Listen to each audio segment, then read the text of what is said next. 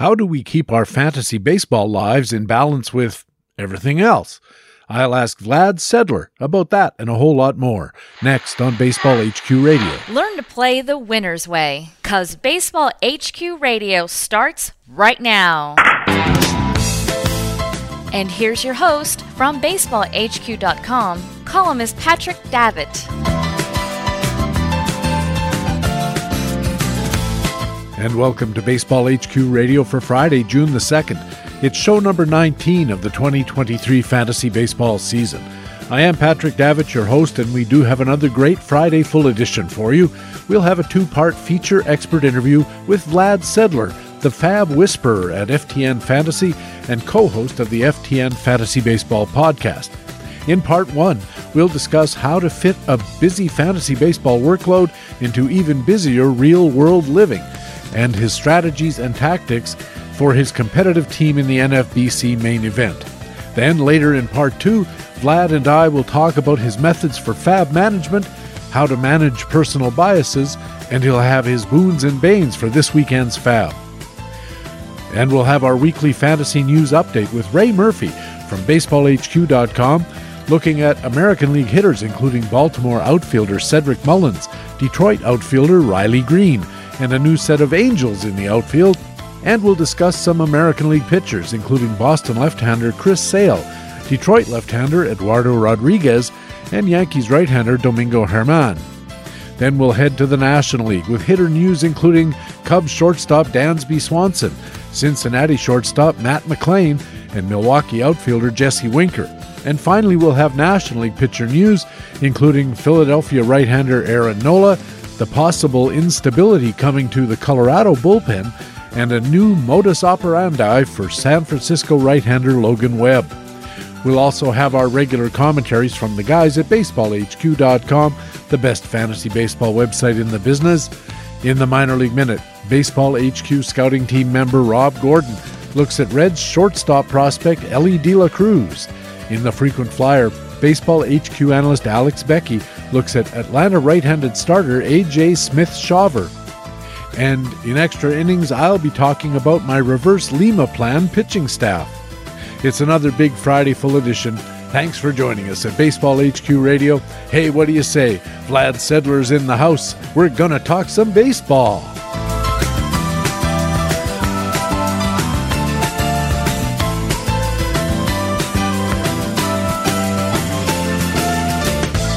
And in the first inning of this Friday full edition, it's part one of our feature expert interview with Vlad Sedler, the FAAB Whisperer at FTN Fantasy and co host of the FTN Fantasy Baseball podcast. Vlad, welcome back to Baseball HQ Radio. Thank you so much for having me, PD. Always a pleasure to talk to you. My uh, my, my annual visit with you. Well, it should be more frequent than that. I guess one of these years I'm going to have to get more shows going because uh, so many interesting people in our community to talk to. And of course, you're up there at the top of that list. Uh, how many leagues are you playing this year and how are your teams doing so far? It's a mix. Uh, I have about 30 fantasy leagues. Uh, I would say 10 of them uh, are FAAB leagues. And I told myself I would not do that many this year after doing 12 last year. Uh, I used to do five to seven FAAB leagues, and that usually was enough. But ten is a handful. It's definitely tough, and uh, it's a mix. It, it's really a mix. I have uh, some some main events that are not doing so well. I have one main event that's doing very well. My super auction does is doing pretty good, and my twelve team OCs are a nice mix. I, I think uh, the good thing with that format is enough folks uh, sort of drop out as they start prepping for football or feel like they're out of it. So that's kind of when I, I make my moves. Yeah, I was talking about that with a couple of other guys over the last few weeks about the importance of being aware that there are going to be guys in your leagues who stop playing. And that's an opportunity if you decide that you want to keep playing. Of course, some of them are doing it for good reasons. You know, we all have limited amount of time, and probably if you've got a number of teams, you want to focus on the ones that are doing well, and maybe drop the ones or take less interest in the ones that aren't doing so well. But you mentioned that one of your main event teams is, is doing well. It's in the top ten percent of the overall. Uh, about 1,150 points behind the overall leader, Steve Meyer, I noticed the other day, which seems like a lot, but actually it isn't given the uh, number of categories and the number of teams. I think you were at about 85% of his total, so you could make that move. I see teams gaining or losing hundreds of points every day. So at this stage of the season, a little more than a third of the season in the books, what are your aspirations for this team in a very tough overall race with very tough competitors, but an interesting situation for you? I would say I'm definitely looking to to win the league. Um, of course, uh, the team being up there, I would love for it to make a run in the overall. I think it's too early to be able to, to think about that. Uh, the interesting part is some of my teams that are 11th, 12th place, I kind of liked the structure of those teams better. Uh, and uh, this one ended up with uh, several players that this was my my last main event. It was my last draft. It was the night before the season started. So it was my FOMO draft in many ways, my my fear of missing out draft. And so landed a few players that I hadn't uh, gotten earlier. Um, you know, Taylor Ward was a big target of mine going into the preseason. Obviously, that's uh, still up for discussion how that's going to end up playing out but I did not get any Taylor Ward on any main event, so I made sure to get him here. Uh, the, and this team has just been blessed with some really good fortune. I think that's one case right there. Uh, Taylor Ward's been been ice cold lately. I did sit him last week when I could, uh, but I was planning to sit him again this week. And then Charlie Blackmon hits the uh, bereavement list, I believe it was. And so that gave me the opportunity to pop in Taylor Ward's got a couple home runs this week and just little things like that, just things going really well for this team. You know, you had a uh, my only Sean Murphy, I got him at like a max pick. I think it was like 155. It was, it was pretty amazing. Uh, and then Nico Hoerner, just, I mean, I definitely did not have such uh, aspirations for him. Um, and this is my only Nico Hoerner share, and he's been doing really well. So, uh, so far, so good. I like the, the structure, and this is a team where I'll be getting, hopefully, uh, Carlos Rodon uh, and Aaron Civale back, as well as AJ Puk. and getting those injured players back, of course, is a huge thing. Uh, winning your individual league, you mentioned you're, you're in first place in that league, and it pays uh, seven thousand dollars, which is the same prize as finishing twelfth in the overall. Uh, second place in an individual league pays about half that, thirty five hundred, I think, which is about the equivalent of seventeenth, eighteenth spot. Are in first place in your league, I think the last time I looked by 14 points or so. How do you split your attention and, more importantly, your tactical planning between playing to win the league, which has that nice payoff, and playing for the overall, which has a much bigger payoff, but has a lot more competitors between you and the big payoff? Uh, then the overall, that is my ultimate goal. That's that's what I want to do. Uh, you know, I've won main event leagues in the past. I obviously would like to win more and of course uh, seven grand is, is no drop in the in the bucket. I would absolutely love to take that down but uh, definitely not looking to rest on my laurels whatsoever uh, and really make sure that i compete and, and stay balanced in this league uh, f- uh, in order to try to win it. The overall categories i'm not looking at yet for this team. I'm not really looking at the overall uh, i think i was 21st last i looked uh, but yes, I mean, just so many eh, eh, good things have to continue to happen. Little other fortunes of of good luck, like like Carlos Rodon coming back and being dominant, would be fantastic. Uh, being able to uh, be able to ride the Jose Siri wave throughout the rest of the season, and Josh Lowe, I would love for both of those guys to continue to uh, to crush it. That was kind of my theme going into the draft this season. It's kind of why I got off to a good start, as I was really heavy on the Tampa Bay Rays offense. I don't think myself or anyone in their wildest dreams assumed it would uh, go to this level. But so far, just having so many Rays uh, splattered throughout all my teams has been a real boon. Among them, Josh Lowe, you, uh, you drafted him uh, one of this year's breakouts, actually. But uh, I noticed uh, he was on your bench for a, at least a little while, and you cost you a couple of home runs, a couple of bags. Mm-hmm. Do you remember when and why you put Josh Lowe on your bench?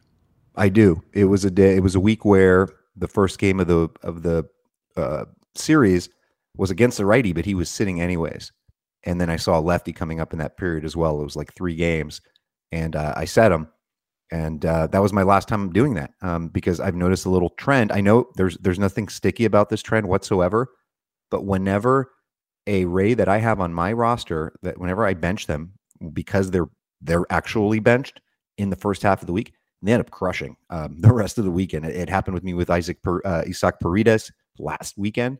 Uh, he wasn't playing on a Friday. I sat him I think on Saturday he, uh, he had four RBIs and a home run.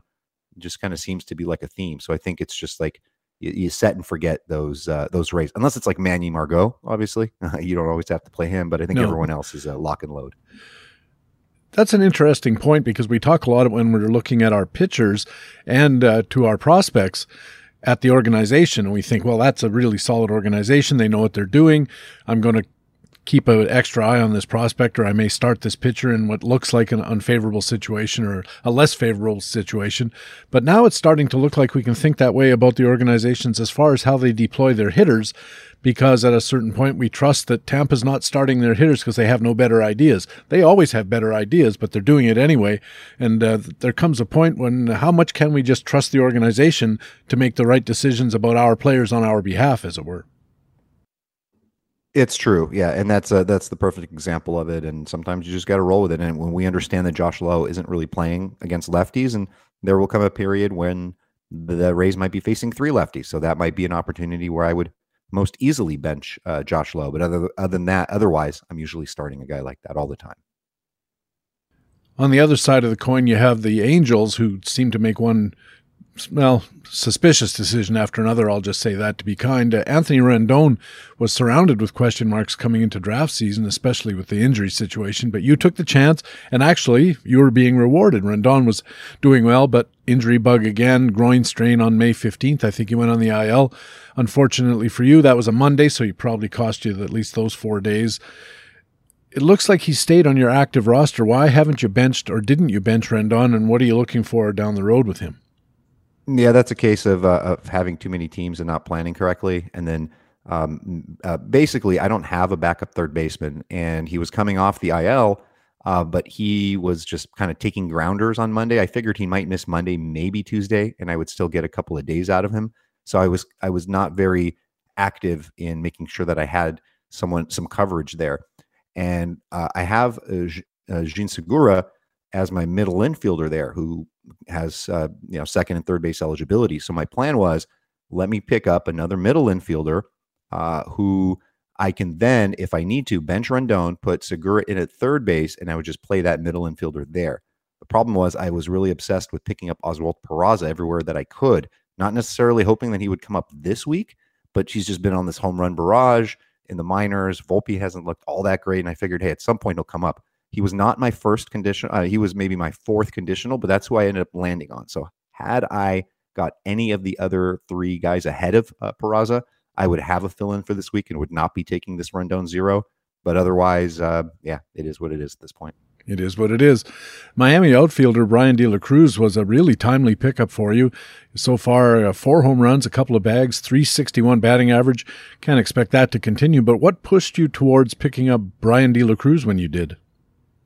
Uh, this was a case of somebody that I wasn't necessarily interested in at the price uh, at the during the draft season, but I am always in the market for players that are uh, basically drafted and then dropped when they are cold because as we all know, baseball is incredibly cyclical, and somebody that has some power and and you know can can hit like a Brian De La Cruz. I mean, when he's at the bottom, it, that's when you pick him up. And obviously, somebody like that on the free agent market now would probably command triple digit bids. I was able to score him for eight bucks at the time, and uh, I've just been lucky. You know, I just kind of really uh, needed the outfield help at the time, and um, yeah, it was very timely and very lucky with him there. Some famous guy said luck is the residue of designers like Ben Franklin or one of those super wise mm-hmm. guys. And it seems like this is a, a, an object lesson for all of us is keep your eyes peeled on your league's free agent list for guys who have been dropped, who might you might not have thought were droppable that you would not have dropped yourself based on a slow start or whatever and, and see if those guys are available because sometimes they are, especially the week after the, or two weeks after they've been dropped, they kind of fall off everybody's radar. And then all of a sudden, like you did, you grab him for eight bucks and back he comes because he's a skilled player and you liked him originally. I think that's a great way to keep your free agent list churning. Uh, thus far in the season, speaking of which, Vlad, you've dropped 17 hitters. Uh, how does that compare with the volume of drops in other leagues in other years? It's pretty much on par uh, to past seasons, at least the last couple seasons. I used to be much less aggressive in in FAAB. At this point, in most leagues, uh, in previous seasons, I'd probably have five, six hundred left. At this point, I have around two, two fifty in most of my leagues, uh, and I have been churning and burning more than usual. And sometimes you end up with some good fortune in those cases, like I did with like a Brian De La Cruz, uh, and then other times you don't. Um, there were a couple of guys I picked up the timing just didn't work out. Uh, Alex Kirilloff was one. I picked him up, I think, two weeks before uh, before he was promoted.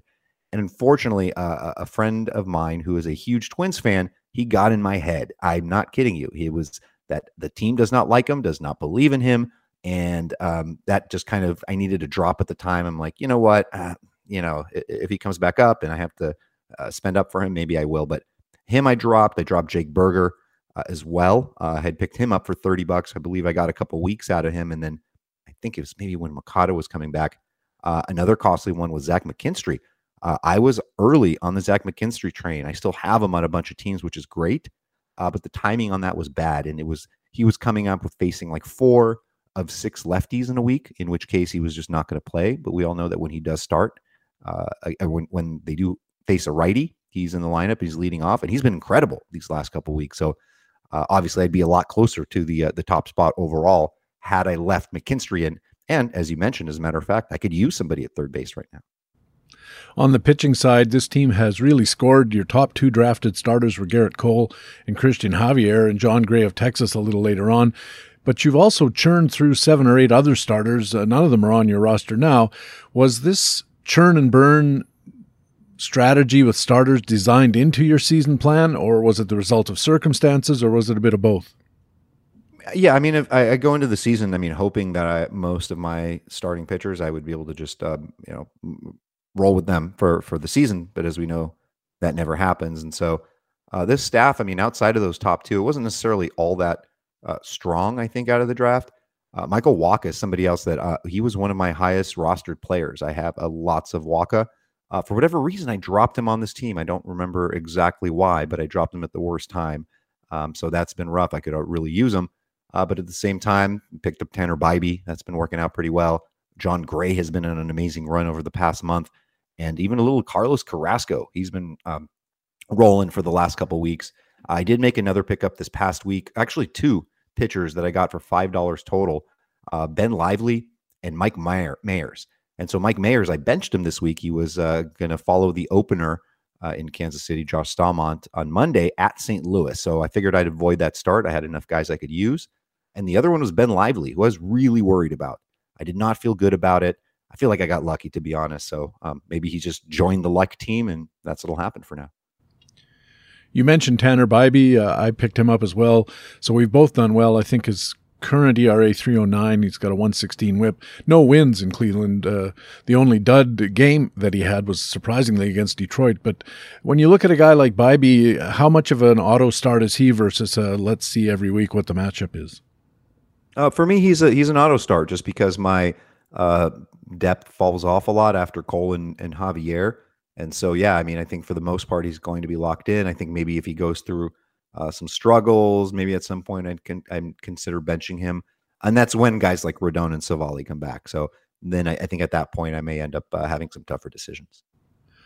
And Civale coming back and Triston McKenzie, of course, coming back is going to start putting a bit of a squeeze on that Guardians rotation anyway, although maybe they'll trade somebody or figure something out, try to get some offense going. Luis Ortiz of Pittsburgh, not so solid for you, a 461 72 decimals. You have one from Gar- win from Garcia, but the same question: How are you handling Ortiz's starts versus sits for the foreseeable future? Mm, he's going to be a bubble guy for sure. I'm looking at his matchups every week. I also think he's on the roster bubble altogether, both on my team and on his real team. Um, so of those three starts, one of them was actually a gem. I think he pitched a little over seven innings. He did give up a couple runs, but that was the start that he won. The other two were not so great. Uh, and then hopefully he does well against uh, the Cardinals at home this week. But uh, yeah, I mean, it, it, looks like they, for whatever reason, I mean, I mean, maybe because of uh, how things are going through Roansy Contreras, seems like they like him just a little bit more at the moment. Like there was some talk of possibly moving Roansy to uh, to the bullpen, uh, but we'll see. I mean the thing with Luis Ortiz, he lives a few more weeks because Vince Velasquez is uh, he re-injured that elbow of his, so he's no longer uh, going to be in the rotation at least for quite some time. Luis, he he can uh, he can shove for sure. Uh, he's got that I think 96, 97 fastball, and uh, he's a good pitcher. It's obviously a solid home park for them, so hopefully he's a surprise, another gift for me. We discussed earlier your 17 hitters that you've dropped so far 11 pitchers this year eight of them were starters how does that number compare with your usual pace it's uh it's really it's about on par I, I, I did make one crucial mistake in where i would probably have a lot of FAAB left over but uh, i think the first FAAB weekend i felt like i really needed a starting pitcher and Tylor Megill was available and um, yeah, he was being drafted at the end of main events but not in this one and uh, you know earn the rotation spot. And man, just watching him closely, that I have him on his team, I just could not wait to drop him. Uh, there was even some weeks where um, I specifically targeted hitters against him in DFS. Like I would play DFS that day just to target against Tylor Megill, and it worked out. So um, he is, uh, to me, not a very good pitcher, and I can still cannot believe I spent almost one uh, fifth of my budget on him. uh, hedging your bets using DFS is not a bad strategy in your master overall master plan. I guess uh, you mentioned your FAAB in this league is down to 250 or so. You said, what's your strategy for the rest of the season as far as going aggressively after key type guys, or you're going to kind of keep your powder dry for later in the year? How are you going to work that? Yeah, I'm going to do my best to control my spending. It's definitely something that has been an issue. It, it really was not previous to the pandemic year, uh, you know, 2019 and be, beyond, or before that. I was always reasonable, and, and for whatever reason, there there's still now a two year hangover effect for me because of the other shortened season, and so you were kind of spending more because there were less weeks in 2020. And I know that I overspent early, was, was too aggressive in 2021, and seemed to be doing it this year as well. I think there's definitely some correlation to uh, the FAAB article that I put out every week for FTN because I'm spending a lot of time on that Friday nights, Saturday mornings, and kind of want to make sure I get my guys. But then I'm kind of restricting myself because I kind of sometimes need to. I mean, obviously, I don't want to bid something extremely higher than the range that I'm offering, and so it's this this tough little pickle that I find myself in sometimes. You're listening to Baseball HQ Radio. Patrick Davitt with Vlad Sedler from FTN Fantasy. And Vlad, in uh, one of your recent pods, you were talking about something that perhaps we as a community don't talk about enough how to balance being a good, successful fantasy baseball manager, and in our cases, content creator, with being a good, successful person in all the other areas of our lives, especially our families. What sparked the idea to talk about this underreported topic? It was um, just happened to be something I thought of when thinking about the guests that I had in my uh, had come come come in that day because both are young fathers. We're both you know we're all guys in our late thirties, early forties, and um, just it's it's an important topic. It's something that a lot of people deal with. Uh, the the burnout, both on the, those that play volume in fantasy and those that are uh, content creators and play and have day jobs and have kids. So um, I think it was important. I feel like uh, based on the comments I, I received afterwards, it resonated with a lot of folks. I bet it did. I thought it was really interesting. I mean, I'm retired and I still find a, I remember having to push through a full time job, kids in school and sports, all of those kind of other things that you have going on in your life. Plus, you know, you've got Ron Chandler saying, "Where's my story?" You know, "Where's that podcast?" You know, and yeah, yeah, really, it is a juggling act, and it is a lot of pressure for sure. Both of your guests, uh, when you were talking about this, said they had been in home leagues that had disbanded. I don't have a home league anymore. Uh, it was a four by four roto. It's still going, but I'm not in it. I think uh, I think of Tout American League as my home league now. But your guest Sammy Reed said his now disbanded home league played with some funky categories like on base percentage instead of batting average, slugging percentage instead of home runs, like that, quality starts. And it feels too bad to me that leagues like that are kind of withering away in favor of the monolithic platforms NFBC, ESPN, CBS, Yahoo, and it's standardizing the way the game is played to a large extent. How do you think losing these home leagues and these kind of quirky rules that they have in different formats affects the larger fantasy community? Uh, it, I think it's important to have these these unique type of leagues. Uh, we obviously want to to not assimilate all too much. It's nice to have a common uh, standard five by five roto that everyone can can reference. But these these quirks of these leagues, I feel like, are so important, and uh, it's it's it's really important to have them. I mean, I haven't played in one of these leagues in, in quite some time, and I feel like uh, perhaps next year something I would be open to in in in the future. Uh, your guest Eric Samulski said one of the effects he had was having to recalibrate his projections and draft plans for leagues with different categories, league sizes, that kind of thing, and said he came out of one such recalibrated draft thinking that he'd done something wrong. And I wonder, is that a feature of playing different leagues or a bug? You know, uh, my one uh, foray outside of standard five by five this this season was Tout Wars, and uh, it's obviously you know the OBP league, and obviously I had a lot of uh, subscribers who were asking um, if they could have some sort of rankings for that. So there was a lot of work to be done in order to, uh, even though it's just that one category, making sure that there was a, you know, that that was something that we could offer as well. And it's it's it's really different. You just when you are drafting in that format, you just have to completely just recalibrate in your brain and, and it's difficult. And and it's one of the reasons why I kind of like to stick to one format because um yeah, I do feel uncomfortable in in other formats and it makes me feel like I am making some mistakes and I don't have that confidence and even in like the first round I'm looking at a Aaron Judge versus Acuna versus Soto um, whoever it is in my third pick and, and you know not really knowing what the what the right answer is whereas in the standard 5 by 5 I just know yeah, and like we were talking about earlier, I mean, you're busy. You got a million things to think about as it is, and there's really no need to lumber yourself with quirky uh, different rules. I play in three leagues; they all have different rules. I got a head-to-head, not a head-to-head, a points league, an overall points league. Then I got tout with an on-base league and, and a different size of roster, and then I've got an NFBC, TGFBI league, which has a different set of rules again. And you know, I can deal with it, but I have to recalculate every time I think about doing anything with any of these leagues, and I have to kind of do all the work three times. So, so that part of it sucks. Uh, either Sammy or uh, Sammy Reed or Eric Samulski also mentioned the ability to play in a league where you know most of the guys at the draft table, which lets you learn about them and get reads and tells from them instead of everyone being a stranger that you meet once and that's it. How much difference does that make in not necessarily playing the game, but also in enjoying it? I think it's more enjoyable when you're playing with uh, people you know, you're comfortable with, and you can read their tells both, say, at an auction or in a draft room or online in a draft room or even during the season, or get a feel for what kind of deals you can make with them if you're trading with them and whatnot. Uh, I've been part of the NFBC community long enough where I do have some of those reads or some of those tendencies that I know about some of the players that I'm joining because a lot of these folks are volume players. You almost kind of know uh, like who their guys are. And it's not like I'm necessarily going after those guys, but it is something that I'm sort of recalculating when I'm going into a draft with a few people. Like, okay, I might need to be a little bit more aggressive on this player because I know they like them as well. So um, it's uh, it's fun. It's more difficult. Adds another dimension to it, but uh, but I enjoy it.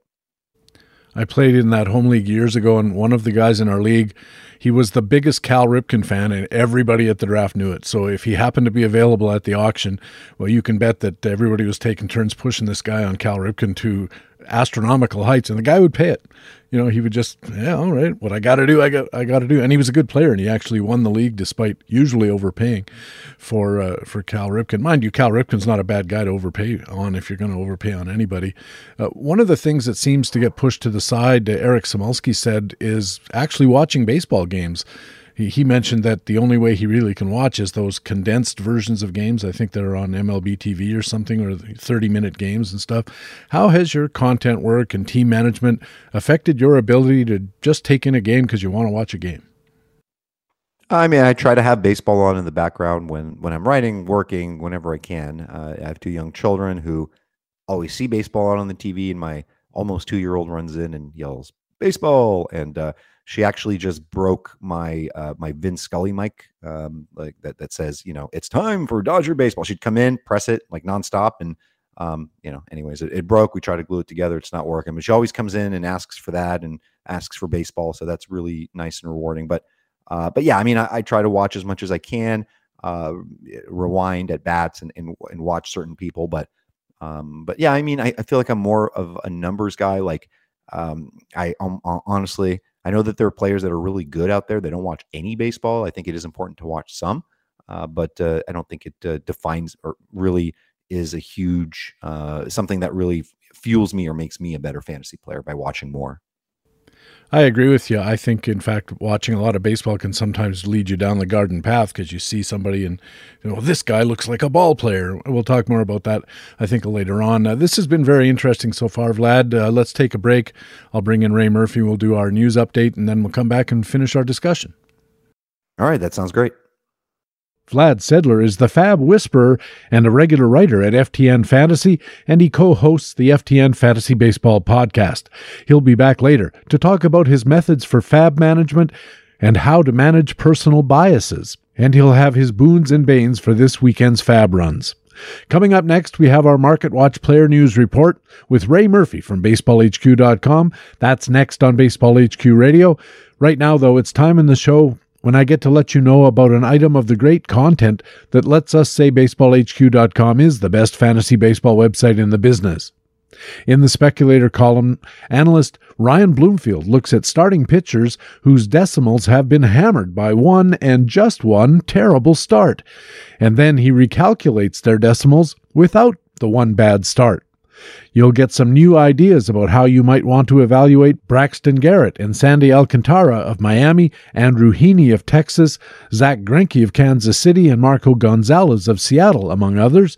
And in the Daily Call Ups report, the Baseball HQ scouting team assesses all the week's called up prospects, including Atlanta right hander AJ Smith Shawver, Texas right hander Grant Anderson, and Angels right handers Sam Bachman and Ben Joyce. Plus, in the latest edition of the Eyes Have It Prospect podcast, Chris Blessing flies solo with video scouting reports on Mets right handed pitching prospect Mike Vasil, Orioles outfield prospect Heston Kjerstad, and right handed pitcher Chayce McDermott, and Diamondbacks second base prospect Ryan Bliss. The speculator column, and all that great Baseball HQ prospects coverage. More great resources at baseballhq.com. Baseball HQ Radio.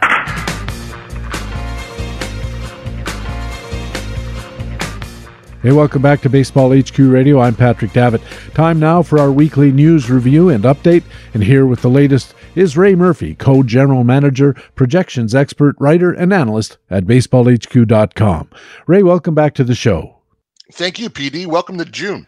It's June, yeah, no kidding. We're uh, going into month number three, I guess, if you don't count uh, the couple of days in March. So we're getting to the point where we're starting to think that maybe our team's positions in the standings are starting to get a little more stable. Yeah, I always kind of make the analogy or think about it in terms of uh, solidifying like liquid into concrete, right? And you know we're in some kind of uh, you know slurry or something that's uh, that's hardening uh, as as the season goes on. And it's getting a, it's getting a little harder to to, tur- to turn that dipstick or whatever it is that you have stirring the, stir, stirring stirring the mixture. Yeah, with not with your dipstick, however. That's a whole other thing. yeah. I remember when I first started writing for Baseball HQ, Ron Shandler used to say Memorial Day was when you needed to start taking it seriously. But of late, I've been hearing more and more people say it's more like mid to late June now. You want to be closer to halfway than a third of the way. Yeah, it, it's a couple couple of different lenses to that. I think you know, there's the lens of individual performance, and then there's the lens of your team and what impact you can make on the standings. And I think we what we know about individual performance and how long it takes uh, statistics to regress and that sort of thing, you know, gives us one answer to that question. But you can't sit here waiting for all of those things to happen because by then your league standings are sufficiently turned into concrete that you can't really flip the script. You don't have enough time left to flip the script and make up the uh, make up that early season damage or whatever it was. So you have to you have to throw you know be individually patient but collectively aggressive. Does that make any sense? It does. And when I was thinking about it, I was looking at my own uh, leagues, especially the one that I'm winning in, because I'm more interested in protecting that lead if I can. And I think what it is is by sort of this time, you have a pretty good idea of where you stand in the counting stats, but you have no idea really at all where you stand in the ratio stats because I've dropped six points in in my uh, OBP league in that category in like the last 10 days maybe. Yeah, I think that's exactly right. I like to look at my standings even at this time of year in a context of where am I out of step with the pack, like either good or bad, right? And if you're in, if you're in the middle of the bell curve in any counting stat category, that's still pretty easy to move from 10th to 5th or even you know 12th to 3rd if you need to in a you know if you're in like a 15 team week um, that's probably attainable but if you're out of step if you fell off in saves i had one league where i had one save at the end of april and i have sort of resolved that problem and i'm now accumulating saves but it takes so long to just close the gap between one and you know 12 or whatever the next person had that like even uh, you know get, get, sort of in, in racing terms to get back to the you know the, the lead pack or the you know the, the peloton as it were is you know a significant effort even before you can worry about getting ahead of them. You have to you have to get within shouting distance of them first and that takes a while. And as you say the ratios are a whole other different thing. Um again the way i think about it is you know if you're at the point at right now where you're trying to repair a you know a 450 ERA or something, you know that gets hard to do because you're you're going to need some really good pitching because your denominator of innings is growing. And oh, by the way, you probably don't have a lot of good pitching because you have that 450 ERA. Right. I have a. am actually leading my league in ERA despite some very poor performances by my relief pitching, but my starters have been quite good. And as a result, I think I'm maybe benefiting from that uh, large denominator factor that you mentioned because I have a good ERA and a lot of innings. I'm at 440 innings at this point, which means I'm on track for about what 1300 or so, which would be a pretty large number. But at 440, I feel like my ratios are getting pretty locked in and I don't have to worry quite as much about falling off the way I would if I only had 150 innings, because then a you know a, a one bad start is a proportionally much greater impact on the ratio than it would be the same bad start with a 440 innings under my belt as I have. Yeah, that's exactly right. You use the metric of starts there, which is right. I was as you were describing that, I was thinking about it in terms of weeks where you could absorb, you know, with that denominator, you can absorb a bad, you know, 40 inning week yep. without too much damage. But you know, it'll take, you know, it would take three or four bad weeks in a row to really trash the cushion you've put together there. Now that could happen, of course, but I won't wish that upon you. Yeah, I mean, obviously you can't just put it in your pocket and say, there, I've won ERA, because uh, a lot of things can happen, especially in those ratio categories. Our mutual friend Todd Zola is quite fond of reminding people that the ratio categories do not get set in nearly as soon as you think. And you can still be making gains with five weeks to go. You can still jump three or four points. It depends on how the category itself is telescoped, of course, but it's not as hard to move in those categories as you think it is. It's actually much harder to move move in the in the counting stats because nobody can move backwards towards you. That's the whole trick is that there's there's bidirectional movement, right? Right. And the other thing that the other thing that Todd always reminds us of um, is that the whip standings are more of a predictor of skill level and future direction than the ERA category because of strand rates and things like that. So if you're trying to get a sense of where you sort of truly belong and where you might regress to where there are no guarantees, you know, the, the, if you're looking at the difference between your whip and your ERA, you know, you're you're likely to move in the direction of your whip. That's exactly right as well. Uh, let's start our own uh, review of the news this week in Baltimore. And speaking of uh, counting stats going uh, uh, missing, Cedric Mullins was put on the 10 day IL with a right groin strain. This is going to be murder for Baltimore and for anybody who's got Cedric Mullins on a fantasy roster because he was piling up the stolen bases, of course, but also contributing in all those other counting stats, having a terrific year. Now he's on the shelf. Uh, Ryan Williams covers the Orioles for playing time today. Ray, uh, this is terrible news for the Birds. Uh, what's the outlook?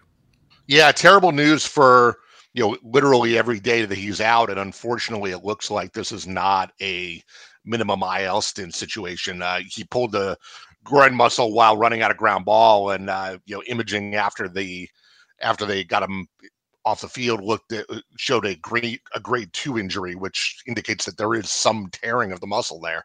Uh, so we're projecting he's going to be out at least a month, maybe longer, which, as you say, is just devastating for the Orioles, for fantasy rosters, just bad news all over the place. And I don't know if we've ever looked into this, but the suspicion is that when a running player like Cedric Mullins hurts some part of his leg that even when he does come back, you can expect your stolen bases not to be at the same level they would have been had he not been hurt. I don't know if that's actually true. If they just if they're going to make sure that he's actually healed enough that he can go back to his regular status and regular approach to the game. Do you know anything about that? Have we ever looked into that? I don't know that we've looked into that. And as you as you're suggesting it, the first thing I think I would want to see is the positional element of it, uh, you know, obviously we'll know more as Mullins gets closer to come, coming back. But in a scenario where, for instance, they came back and wanted to DH him for a while and get his bat in the lineup, sure, I would be very suspicious of whether he would be ready to run.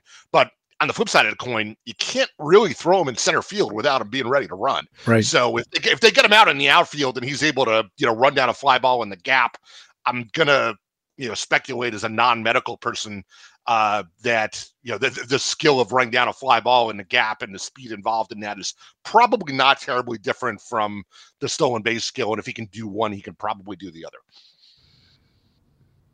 Now, the next question is with Cedric Mullins not playing, somebody's got to go out there and play center field for Baltimore, and their selection doesn't look that promising. No, they're uh, that the outfield is not a source of depth for the Orioles right now.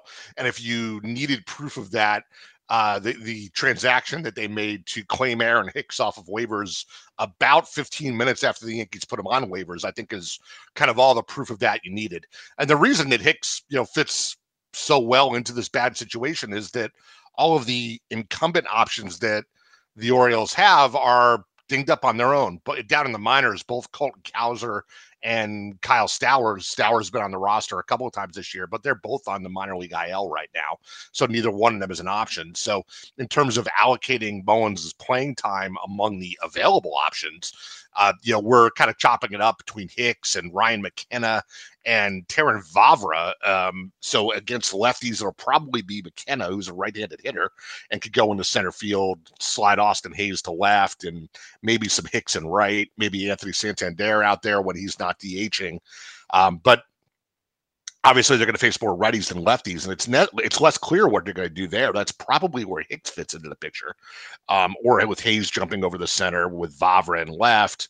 Vavra has some plate skills, you know, in terms of putting the bat on the ball, but no power, no speed to be seen there.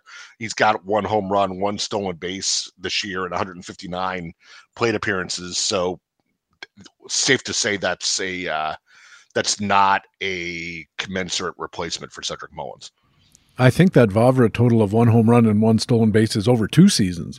Oh, even worse. Yeah, one, one a home run in one season and a stolen base in the other, and you can set your sundial by it. that, that's right. Yeah, and I, the problem I think with uh, this whole situation, well, they're lucky that Hays doesn't have really big platoon splits, so he can play pretty much every day. And Santander, they can get into the lineup pretty regularly, but they are going to have some trouble defensively in center field if they're running Hays out there. I don't think he's going to make anybody forget Cedric Mullins, that's for sure. Uh, Hicks looked okay this year in New York when he was playing the outfield, but not the Hicks of old. I don't think I've not I haven't seen Ryan McKenna enough to to say anything. So I actually read that the Orioles might look at moving Jorge Mateo from shortstop to center field because the thinking is that if the team can play him in center field, they can find it easier to replace him because they've got a couple of really good shortstop prospects. Uh, Jordan Westburg has been scalding AAA, I think a 1005 OPS, 15 homers, and 220 plate appearances. And they've already tried Joey Ortiz, who has OPS around 900 at AAA, but he struggled in his first pass in Major League Baseball at 546 OPS. So is there a shot here that Mateo finds himself wandering around in an unfamiliar pasture? I think there is a shot at it, but I again, this sort of underscores sort of how desperate a situation this is for the Orioles because the only thing keeping Mateo in the lineup and keeping Gunnar Henderson off of shortstop, you know, Henderson's been kind of bouncing between short and third all year, and the reason for that is because Mateo is so good shorts at shortstop defensively, and if they're going to blow that up to get put him in a position in center field where he's not you know nearly as superlative as he's a shortstop and may not even be a you know a, a replacement for Cedric Mullins' level just to get Westbrook Westburg or Ortiz or Gunnar Henderson at shortstop into the lineup more often. I mean, sure that kind of works, but you know now you've got a lot of dominoes moving around and there's a lot of points of failure there. Yeah, that's what I thought too my only consideration when I thought this might work is that adding Westburg and keeping Mateo might be better than keeping Mateo at short and putting uh, Hicks or, or Vavra in center or out in the outfield anywhere. Frankly, you know, if you sum up the available, it's like when you're in a, a fantasy draft and you think to yourself, would I rather have uh, in an auction situation, would I rather have a $25 player and a $1 player or two, two 13s, you know? And I think that's a possibility that the Orioles are going to be looking at. I just don't know who it's likely to be. And I don't know if Jordan Westburg is a particularly adroit defensive shortstop either. That would matter. Yeah, and you know we're talking about it from this is all kind of ironic because we're talking about it from the defensive point of view, and you know that's supposedly the thing that us fantasy players don't care about, right? But on the flip side of it, I'm sure the Orioles are thinking about Westbrook and Ortiz in terms of replacing Mullins' presence in their lineup, which is obviously a huge loss there. And you know Mateo has cooled off, you know, badly after a hot start, and he's kind of a he's kind of the weakest link in that lineup as it is. So to your point let's just take the one weak link, put him th- and move him somewhere else to get the best bat into the lineup we can, and that's probably Westburg. So when we see that, um, that'll be the Orioles compromising defense for offense, basically. But from a fantasy point of view, like I said, we shouldn't care. Except that defense keeps guys in lineups, and well, for sure. And it could be that uh, a decent shortstop usually can make a pretty good center fielder. You know, they got a pretty similar angle on the ball on the field and those kind of things. Usually pretty and good. And the arm is usually there. Yeah. yeah. Yeah. All those kind of things. I mean, uh, I think of a lot of center fielders who, who started out as major league shortstops, and Robin Yount's the one that pops into my mind most readily, and he was pretty good at both. So I think it's possible that uh, Mateo could be a serviceable center fielder and maybe better as a center fielder than anybody else they could put out there. And as I said, that that opportunity cost works in his benefit. Uh, let's move on to Detroit. The Tigers are also losing outfielders like the rest of us lose our car keys. Uh, the team put two outfielders on the IL this week, including star center fielder Riley Greene, who is off to a terrific start, and right fielder Matt Vierling. Tim Kavanagh covers the story for playing time today. What are the Tigers' next steps? Yeah, I'm going to start with a trivia question for you, PD, because I was uh, doing the site editing and headline writing the other day when this news item came up, and I got cute and wanted to know what a uh, you know made reference to a uh, you know a group of tigers suffering injuries and wanted to know what the what a group of tigers is called. So like, I had to Google it and put it in the lineup, like a pack or whatever. You know, pride you know of lions or whatever. Yeah, exactly. Um, I'm going to say a scare. Close. It's a streak, actually. Oh, well, there you go. so anyway, there and you know th- that works in two ways because there have been a streak of Tiger outfield injuries, right? As a headline writer, I, I loved it. So what are they going to do about it? Um, so the, you know, the the headliner here is uh, you know the loss of Riley Greene because Greene was showing a fair amount of growth this year and really you know delivering on his prospect pedigree for the first time, which is always exciting, and you hate to see that get interrupted. And worse yet, uh, I think we're waiting on a second opinion on his injury, but a stress fracture in his left leg, uh, lower leg, you know, sounds ominous. Sounds like this could be a fairly, uh, fairly significant injury there. So always hate to see that. Yeah, I heard that he was going to get a second opinion, and I thought, well, first opinion is going to be, hey, that sucks. Second opinion, hey, that really sucks. Yep, so, still sucks. still sucks, yeah. So the next question is, what about Vierling? Yeah, Vierling had assumed a lot of playing time.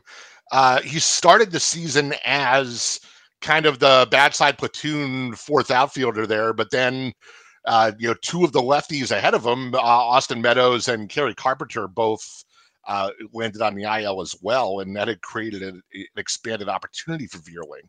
Um, his skills were mediocre. You know, he makes lots of contact, but uh, fair amount of swing and miss. You know, from a fantasy perspective, certainly Greene was the more impactful one. Uh, Greene might have been a little bit out of, over his skis with uh, you know a good 290s batting average despite only 68% contact. Um, but with both of them out, you know, where are the Tigers turning? Uh, they signed Jake Marisnick, you know, how I think we can characterize as a journeyman at this point. Uh, he probably takes over in center field, where at least he provides competent defense there. Zach McKinstry's been kind of bouncing around the infield between second and third base and some corner outfield. He could get a little more time in the corner outfields here too. Um, I think I mentioned Kerry Carpenter earlier, who's been on the IL with a shoulder problem for the last month or so, but he's supposedly getting close. So it could be that if he gets back, then he is sort of the playing time winner here as the first one of this group of Vierling and Greene and Meadows and Carpenter to return from the IL. Any help on the Tigers farm system? There's a third baseman down there in AAA, Justin Henry Malloy. Uh, you know, kind of a shaky third baseman, but, it would also made some appearances in the outfield. They could turn there.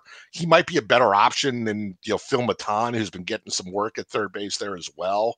Um, he's got um, Malloy has an OPS around 870 in the minors with seven home runs, which you know, in 230 plate appearances, it's a you know 20 home runish pace. So there's some, you know, there's some pop there.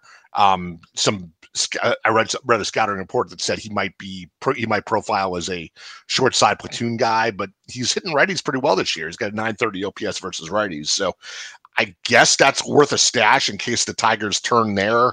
Uh, you know, even if it's in, in the short term while they're waiting for Carpenter to come back, or if uh, they decide to, uh, you, you, know, call him up and try to get a little more thump in the lineup there with, with Malloy. In Los Angeles, it seems like we talked about Mickey Moniak and Taylor Ward not too long ago, but the Angels have climbed above 500. They're thinking about the playoffs, but they're having all kinds of trouble scoring runs. And once you get past sort of Ohtani and and Mike Trout, there's not a lot of thump in that lineup anymore. Uh, maybe a little bit here and there, but Jock Thompson, in his playing time tomorrow coverage of the American League West, says that the Angels roster is at the moment, shall we say, turbulent. Yeah, for sure. If you think about, I, you know, we've talked about sort of their approach to the offseason, which was to try to get, you know, sort of a higher replacement level of player, like try to establish like, uh, you know, average guys around Trout and Ohtani rather than, you know, way below average guys. And, you know, that hasn't really worked that well. You know, I think some of the pitching changes they made have you know, worked out better. The bullpen's been rebuilt with you know some effectiveness. Carlos Estevez has been relatively stable in the back end, and the pieces in front of him have sort of fallen together decently. But you know, we talked about Moniak last week, and we're talking about how he had supplanted Taylor Ward on the good side of the platoon and was getting a long look there. And, you know, now he's gone ice cold. Um, you know, in the last uh, 10, 11 days, he's seven for his last 30 with a couple of home runs, but 10 strikeouts. And notably for a guy that, you know, let's not forget they were trying to get Moniak to be the leadoff hitter in front of Trout and Ohtani. And he has not walked since May 13th, which is, shall we say, not setting the table well. Um, the, the problem here is that Ward hasn't really been any better. You know, Moniak has stayed in the lineup and gotten more rope because Ward is also seven for 31 with nine strikeouts against one walk. So we talked last week about curtain number three, which was Jo Adell, um, lurking in AAA and doing Jo Adell things like hitting for power and striking out a ton. Um, but now he's one for 17 in AAA with seven Ks. So no sign of a hot, you know, no sign of a well-timed hot streak that could have punched him a ticket back to Anaheim. But if Ward and Moniak keep struggling, the Angels may pull pull on curtain number three and try to see if they can harness Adell's power a little bit because nothing else is working here. Yeah, if everybody's striking out, you might as well at least get the home runs. Uh, yeah, totally. Baseball HQ analyst Corbin Young also covered Moniak in uh, Facts and Flukes performance validation column this week. Ray, were his comments favorable or were they Corbin Burns? Yeah, they were kind of Corbin. They were kind of Burns, or whereas uh, you know, for one of my Simpsons jokes, it was Boo Earns, right?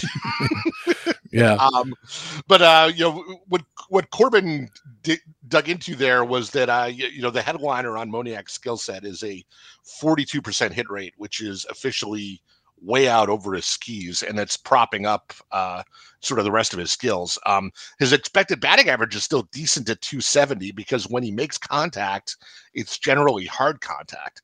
Um, but the weird thing is that he's carrying that 42% hit rate with a big fly ball rate, which should not really work because the hit rate on fly balls that don't go over the fence is usually very very low. So that's that's a tough thing for him to sustain.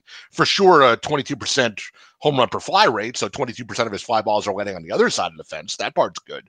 Um, but also probably unsustainable. So um, a whole the, the whole story here is a whole lot of stuff that really in all of our experience does not all work together over a larger sample size. You can't carry a big hit rate with a big fly ball rate and a big home run per fly rate. You know, sort of those levers don't all go up at the same time, right? So, um, and then you you know if you expect regression there, the other side of the coin is he's also a very free swinger with a you know he's ch- chasing balls out of the strike zone fifty percent of the time. So you know that kind of aggression. We talked about the not having walked in almost a month now that kind of aggression also suggests that you know pitchers can alter their approach and get him out more consistently. So, yeah, there's a lot of problems here. Big strikeouts, big fly ball rates doesn't add up to a big batting average, that's for sure. Let's move over to the pitcher side in the American League, Ray. And bad news for Boston fans and for Chris Sale's fantasy managers. The left hander was on a heater the last little while, but he left Thursday's game with what the team called shoulder soreness. They were supposed to send him for an MRI today, uh, Friday. And uh, I wonder if there's been any results up there in Boston where you are. I have not seen results yet. I looked right before we got on the uh, horn here.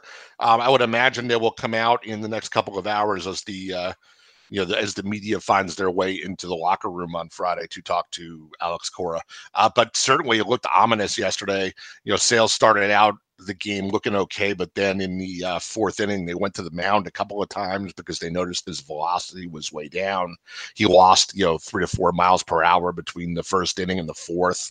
Um, so yeah, setting him for the MRI, and you know, it doesn't seem like you know, and he he did complain of shoulder pain or soreness or something. So it's not, you know, the, the benign the only benign explanation I can think of is that it was something like mechanical, um, but that seems to not be the case. So if there's actual pain in the shoulder, you sort of can't imagine. Uh, oh, he's fine. It's just you know you don't get cramps in your shoulder when you're pitching, right? So um, I, I think it's almost certain that IL stint is coming here, and you know, even if it's structurally sound, you're going to get the, you know, anti-inflammatories and shut them down for a couple of weeks and then build them up slowly.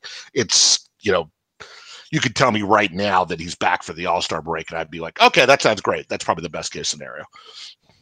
He's been injury prone throughout his career. I think his last full season was 2017, and he's had shoulder inflammation, I think, the next year. But uh, subsequent to that, he's just had a bunch of fluky kind of things. He fell off a bike and broke his wrist, I think, uh, this offseason or the last offseason. And he's had all kinds of weird sort of injuries. Yeah, there was the line drive off the hand last year when he was, right. you know, his second or third start back from the Tommy John. It's just, uh, you know, you, you want to send him out to the mounded bubble wrap at this point.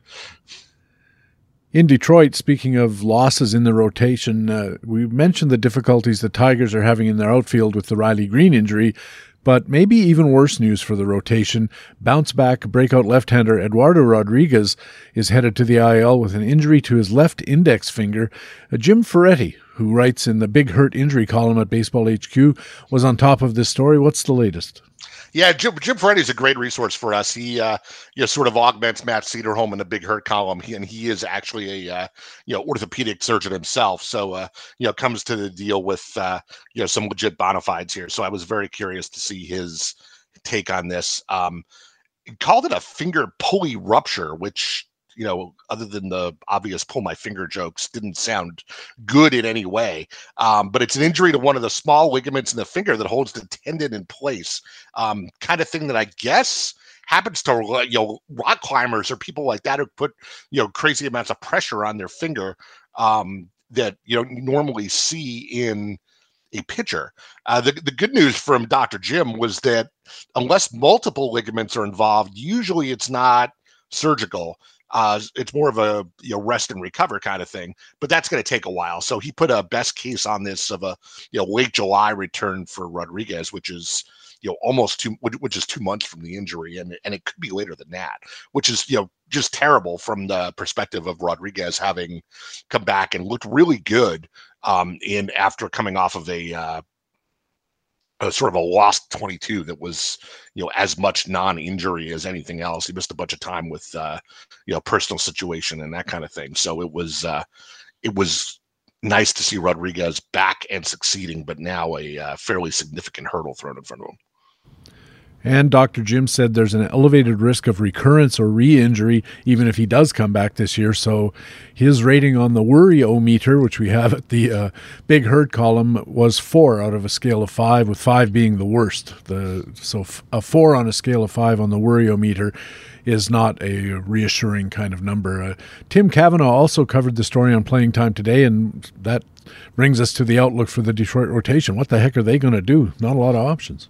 Yeah, and as you good point about the worry meter. I was just thinking as I was reading that this week. Uh, I think actually for Rodriguez that I got to come up with a cool graphic for that. Worry meter is good, but you know, it, I, I, should change get them to change that to like four scalpels out of five or four band aids out of five. You know, we we we give them four pads, four, four gauze pads for uh, you know possible re-injury. How uh, about that, how about four swords of Damocles? There we go. There we go. I like it. Uh, but anyway, back to the Tigers rotation. Uh, they're calling up Reese Olson from AAA Toledo, uh, who earned, I say in quote his, quotes, his call up with a uh, 6.38 ERA in AAA, which is bleak. Uh, but you know he had been pitching better of late, so maybe things are on on the uh, on the uptick for him, and the Tigers are trying to ride that wave. Nowhere to go but up. Nowhere to go but up. Yeah, he can't be this bad. Let's call him up and see how it goes. Uh, but in all seriousness, he'll get first crack at the rotation spot. Uh, he's pitching tonight, uh, Friday, I think, for the, against the White Sox in Chicago. Um, and needless to say, with that uh, pedigree of the 638, even positively trending ERA in AAA, I'm going to take a wait and see approach before I uh, get interested in adding him to my roster. What will be interesting is if he goes out there and throws seven innings, shutout ball, two hits, one walk, eight strikeouts or something, then you're going to see the wallet start flying open. And I was talking about that with Vlad Sedler uh, on this week's uh, expert interview, how we can get caught up in a single start if it happens to on a you know on the weekend right before you're starting to FAAB uh, figure out your FAAB bids. And I would love to see it because I'm not I'm not participating but I'd like to see somebody spend 150 totally light some FAAB on fire for me. That's great. That's right. Uh, staying in rotations in the American League, Domingo German came back from his suspension. He got tossed from a game because of excessive sticky stuff on his hands, and uh, there were some pictures of it on his uniform. Ray, do you remember the Raiders defensive back Lester Hayes? There was a famous oh, picture of him. Uh, totally. Like holding the football up, like you know, glue, like basically glued to his hand. Right, he was the king of the like one-handed interception because his, uh, you know, his, glove was like a you know, uh, covered in gorilla glue or something, right? Yeah, and and there was this yellow gunk, and it was all over every part of his uniform, his pants, his his jersey was just covered with it. He was a really really excellent defensive back. He and Mike Haynes, I think, at the time uh, for Hayes the Oakland Raiders, sure. yeah, Hayes and yep. Haynes, they were terrific. So anyway, what goes on with uh, Now that he's going back? He start started in Seattle, wasn't so great what's going on in the Bronx with the Yankees rotation now that German is back? Yeah, he came back in Seattle, like you said, after his uh, 10 day suspension. Uh, was not sharp in his first outing. Uh, seven hits and four earned runs allowed, three walks and four strikeouts, which is not the command we had seen before, but that's probably not all that surprising because I'm sure the umpires were paying extra attention to what you know the uh, you know what what did and did not stick to his hands. I guess on the plus side, he did last six and a third innings. He got the win in that game, so it wasn't a complete disaster. Um, of course, speaking of disasters, on our pure quality start scale, it was a disaster, rating only a uh, a PQS one. Um, but you know his last two starts before the suspension were both PQS twos, so he was not. Uh, dominating, shall we say, the PQS scale, uh, even though the outward results have been pretty decent pre-suspension. Um, so given that you know he's going to get a lot of attention from the umps, he's going to you know probably be washing his hands in between innings, etc. Um, you know if you're um, if you have a if you have a category in your fantasy league of uh, you know that relates to germaphobes or something, that's probably good for Germ- good for German right now. But that's probably the only upside. I I have German in a couple of leagues, and I'm probably going to be pretty cautious about deploying him for his next couple of starts while we see what uh, what the impact of uh, clean hands is on him. I'm going to be watching for how often he goes into three ball counts for the next couple of starts because, as you said, the control looked a little shaky, and and not only is there going to be an issue if he can't get the same kind of grip that he's used to because of whatever gunk he was putting on, but there's a, a, psychological element too that a guy goes out there and he's so used to using this substance and now he can't use it that it kind of gets in some guys' heads when they can't cheat the way they've been cheating and, and uh, has an outsized effect, shall we say. Uh, let's move over to the National League. And amongst the hitters, shortstop Dansby Swanson parlayed a strong 2022 into a big free agent deal with the Cubs, but so far hasn't been going so well in the Windy City. He had fantasy seasons of $27, $20, and a big $35 last season. So that's the last three years earning fairly decent rotisserie value. But Swanson down around $16 this year. Greg Pyron looked at Swanson under the scope in Facts and Flukes this week. What's going on with Dansby Swanson? Yeah, there's a lot going on here, and one of the things I like, you know, Greg took sort of took this approach in his analysis, but we were talking earlier about where we are in the calendar in the beginning of June, and one of the things I really like about these first couple of days in June is that it's so easy and so interesting to go look at April versus May splits and see, you know, what a guy has done over two months is not necessarily one story. There are often this started out, this was going well, and then this changed, and you know, there's a there's a couple of you know, you have a couple of decent sample sizes months to look at to see what's happening. And Swanson's a guy that we do see some of those kind of splits. You know, Greg pointed out that he's been more selective overall, um, almost passive at the plate. You know, he's chasing the ball less, but swinging less overall, swinging and missing less, making more contact. But if you look at those splits that I was talking about, a lot of that seems to have been happening in April and in May. Things are re- regressing in a decent way to his old approach. You know, more he's swinging more, he's chasing a little more, but the contact has stayed the same. So it's you know seems like he's regressing to a more traditional pattern. And to that end, the passive April he only had one home run, but he added four more in May. So the power skills kind of bounced up to league average. The barrels were there. So even though he's chasing a little bit more, I think the more aggressive approach may the good may outweigh the bad there. Um, he's also four for five at stolen bases, which is well off of the pace he was on last year, which is disappointing considering not just he's down year over year, but he's way down considering what the, how the league has changed year over year in a in a more free stolen base environment. He's one of the few guys who's actually running less, uh, which is a huge drag on his earnings. Um, but it, you know, all of this might be still new team acclimation and you know that that passive April, especially with a new team, and not for nothing the bad weather in Chicago you get in April. Um, he seems like he is uh, Swanson is regressing to his norm, and the only part of his norm that I think we're really worried about now is the stolen bases, which I guess the good news is is more of a you know, we like to say more more of the will to steal than the skill to steal in his case, because um, the skill should still be there. So it's just a question of uh, you know, is that something that as he sort of finishes settling in Chicago, does that come back a little bit, or is that team context, or you know, something something else that's dictating that uh, speed is not a current part of the situation there?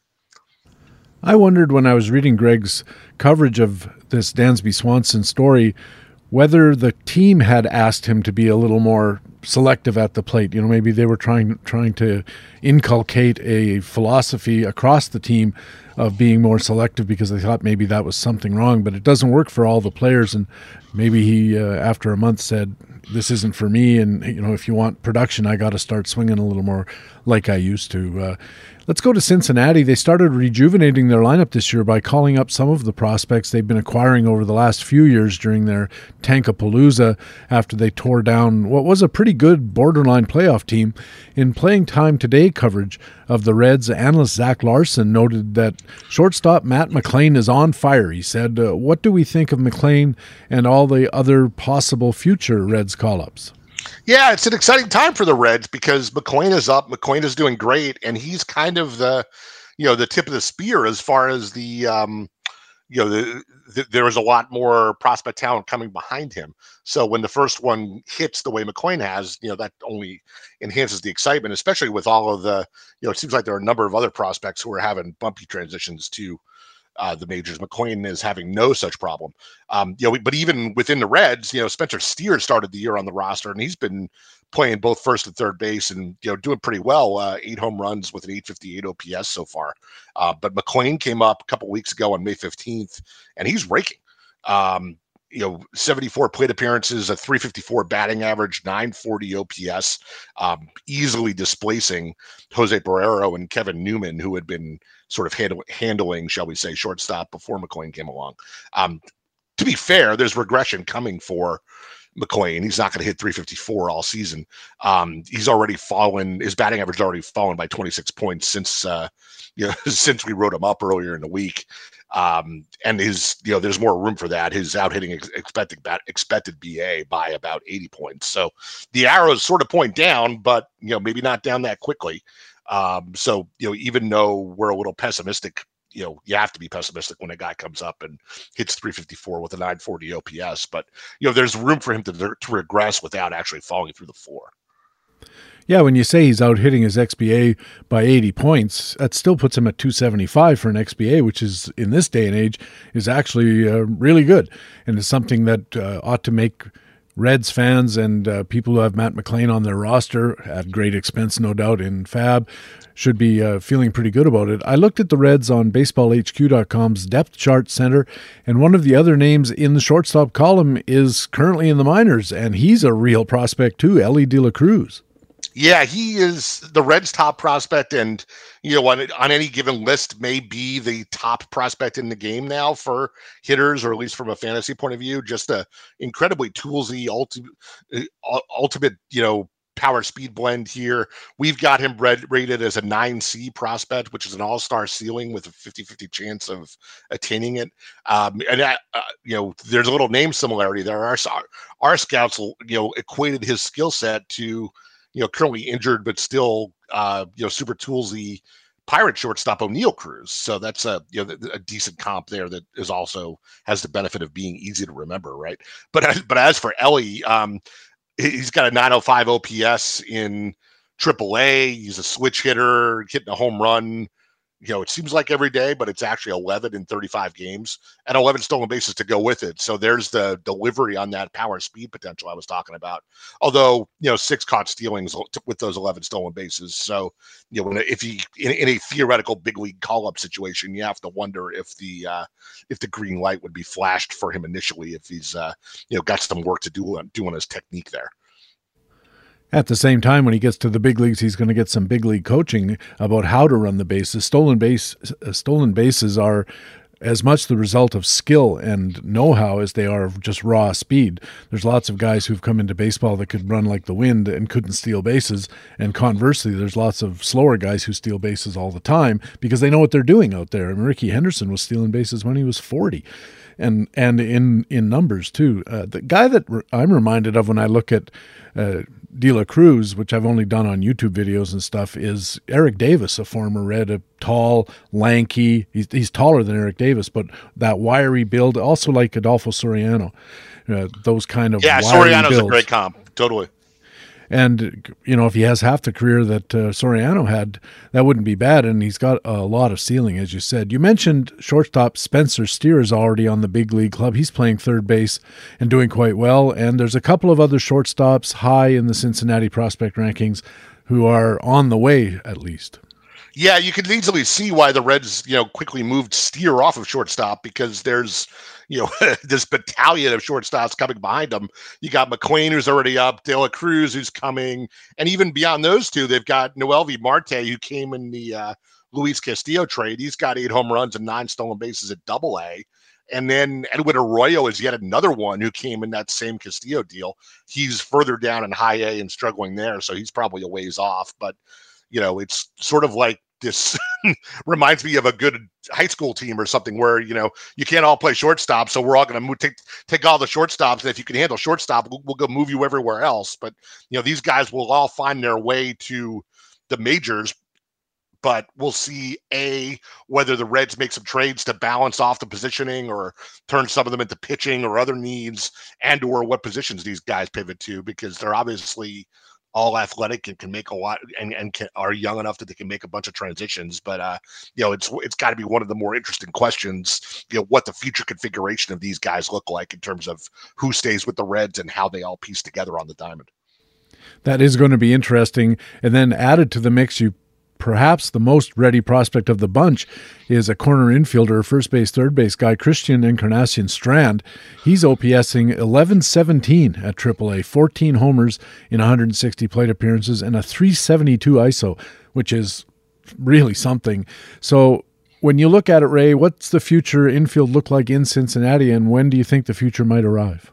Yeah, it's interesting. You sort of have to look at the Matt McLain situation, and I mean, if uh, I'm from the outside looking in, but you know, you can sort of project what the Reds are going to do, and if they're sitting here looking at McLain lighting it up, they're like, "Well, let's go call up the other guys and see if they can do that too, right?" So, you know, it wouldn't be at all surprising to see Encarnacion Strand get a chance to, you know, try sure. to do, do do what McLain is doing fairly soon, and you know, then you know, if that happens, or even if it doesn't, the Reds, you know, have this now or later question they have to answer where they're um you, you know what's their you know they have this bright future with all these prospects but how quickly do they want to try to kick down that door they're you know a couple of games under 500 but they're ahead of the cardinals and the cubs in that sort of upside down NL Central, where Pittsburgh's up up near the top with Milwaukee, but St. Louis and Chicago, who I think we're supposed to be better than those two teams are down at the bottom. So do the Reds want to try to, you know, make a run for the wild card either with their prospects or,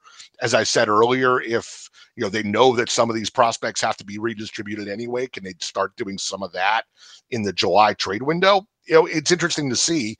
Um, and you know, then you get into all kinds of questions about whether you have confidence in the Reds front office to make those decisions, which I will withhold comment on right now for fear of invoking the wrath of Doug Dennis. So. In Milwaukee, a, a, former Red, Jesse Winker, has been put on the 10 day IL. The Brewers recalled infielder Abraham Toro, Canadian guy from Montreal. He was down in AAA, and they designated first baseman Luke Voit for assignment. Gosh, remember Luke Voit for a while there? One of the really big hitters in baseball for the Yankees. Who had the short season in home runs in 2020, didn't he? Yes, he did. Uh, Alan Davison covering the Winker story for playing time today. So, what's going on in Milwaukee with the outfield situation? Jesse Winker, they've got some issues there.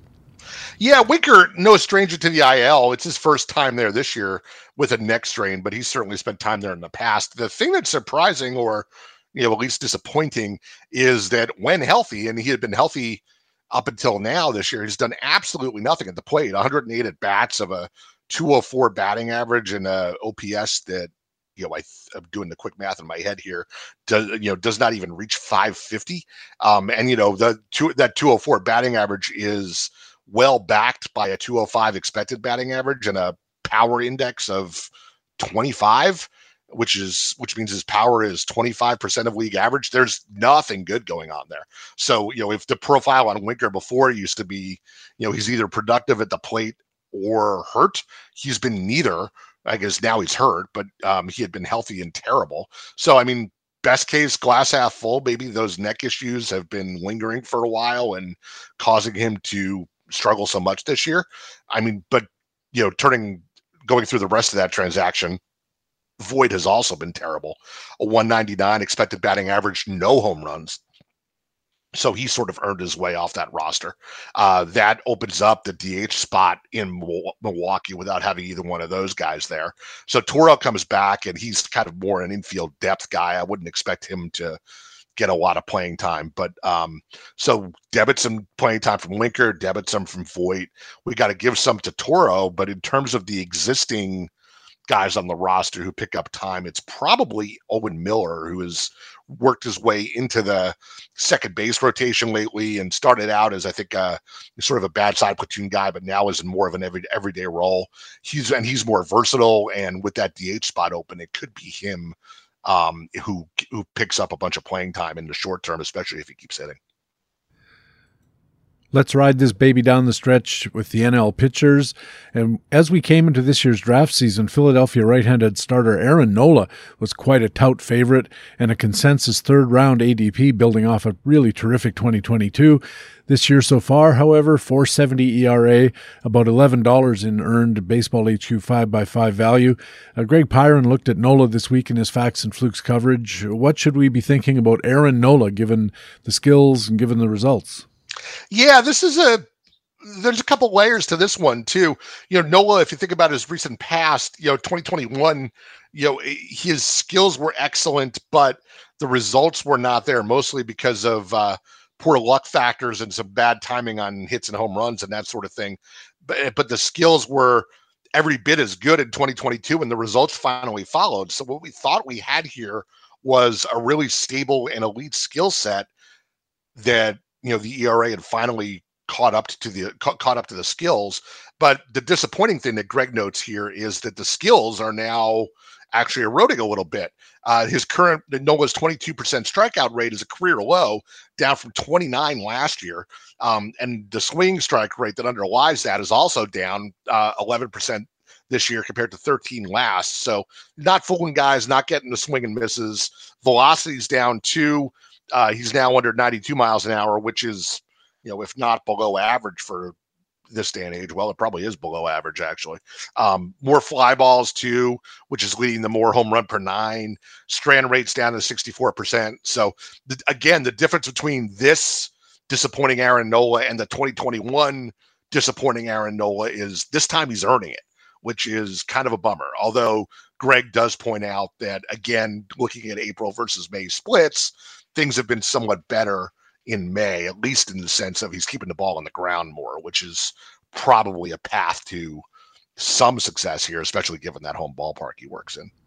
Couple of points better in strikeout rate and swinging strike rate, but it's not a good skill set at this point in time, that's for sure. And I wonder how soon it'll be before you're starting to get emails and phone calls and texts from your league mates who happen to have Aaron Nola on their roster, seeing if you're interested because he still carries a fairly big name. But I'd be I'd be a little bit leery of Aaron Nola at this point unless I see a skills rebound. Uh, our bullpens columnist Doug Dennis, you mentioned earlier, has been uh, touring through the majors virtually, looking at bullpens with a combination of approaches, including leverage and skills. He landed this week in Colorado, among other places, where he says right hander Pierce Johnson has been getting the job done with the saves, but not without concerns. Yeah, Doug does a great job with this series. Um, in terms of the Rockies, Pierce Johnson, you know, really solid 29% strikeout rate, uh, no blown saves so far this year, which is not to say that it has not been rocky at times. Rocky, see what I did there? yeah. He actually but, uh, blew a save just the other night, I think. Finally blew a save, but uh, you can see why he's been – sort of uh, towing a fine line here in that he's also had a 13% walk rate. So that uh, you you do the quick math there, 16% K minus BB is not great, let alone closer worthy.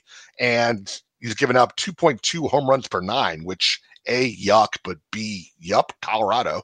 Um, so you, net, you, net, you net all that out, you get a 476 expected ERA, a 1.89 WHIP. Uh, you know, not closer worthy skills and saves are generally not worth that kind of damage. But that's largely in line with our projections. So there are some saves available there if you're desperate for them, but they come at quite a tax. Doug says that Pierce Johnson is clearly not the best reliever in Colorado. So who is? You know, listeners here, and you know, even my knee jerk reaction when reading this might have been, well, Daniel Bard, obviously, but Doug says not so fast. That the better reliever is Justin Lawrence.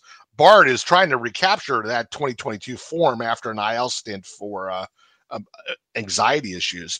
Um, he's got a 19% strikeout rate, um, but a K minus BB of zero, a 578 xERA, and a 131 WHIP. So all of those are atrocious. And the projections are that he's going to stay atrocious and he's 38 and clearly not the future of this bullpen. So that's what causes Doug to go further down the list and settles on Lawrence, who has a better projection 30% strikeout rate, K minus BB of 20%. Now we're talking about actual competent major league relief help here. Projected skills, expected ERA of 329. We can work with that.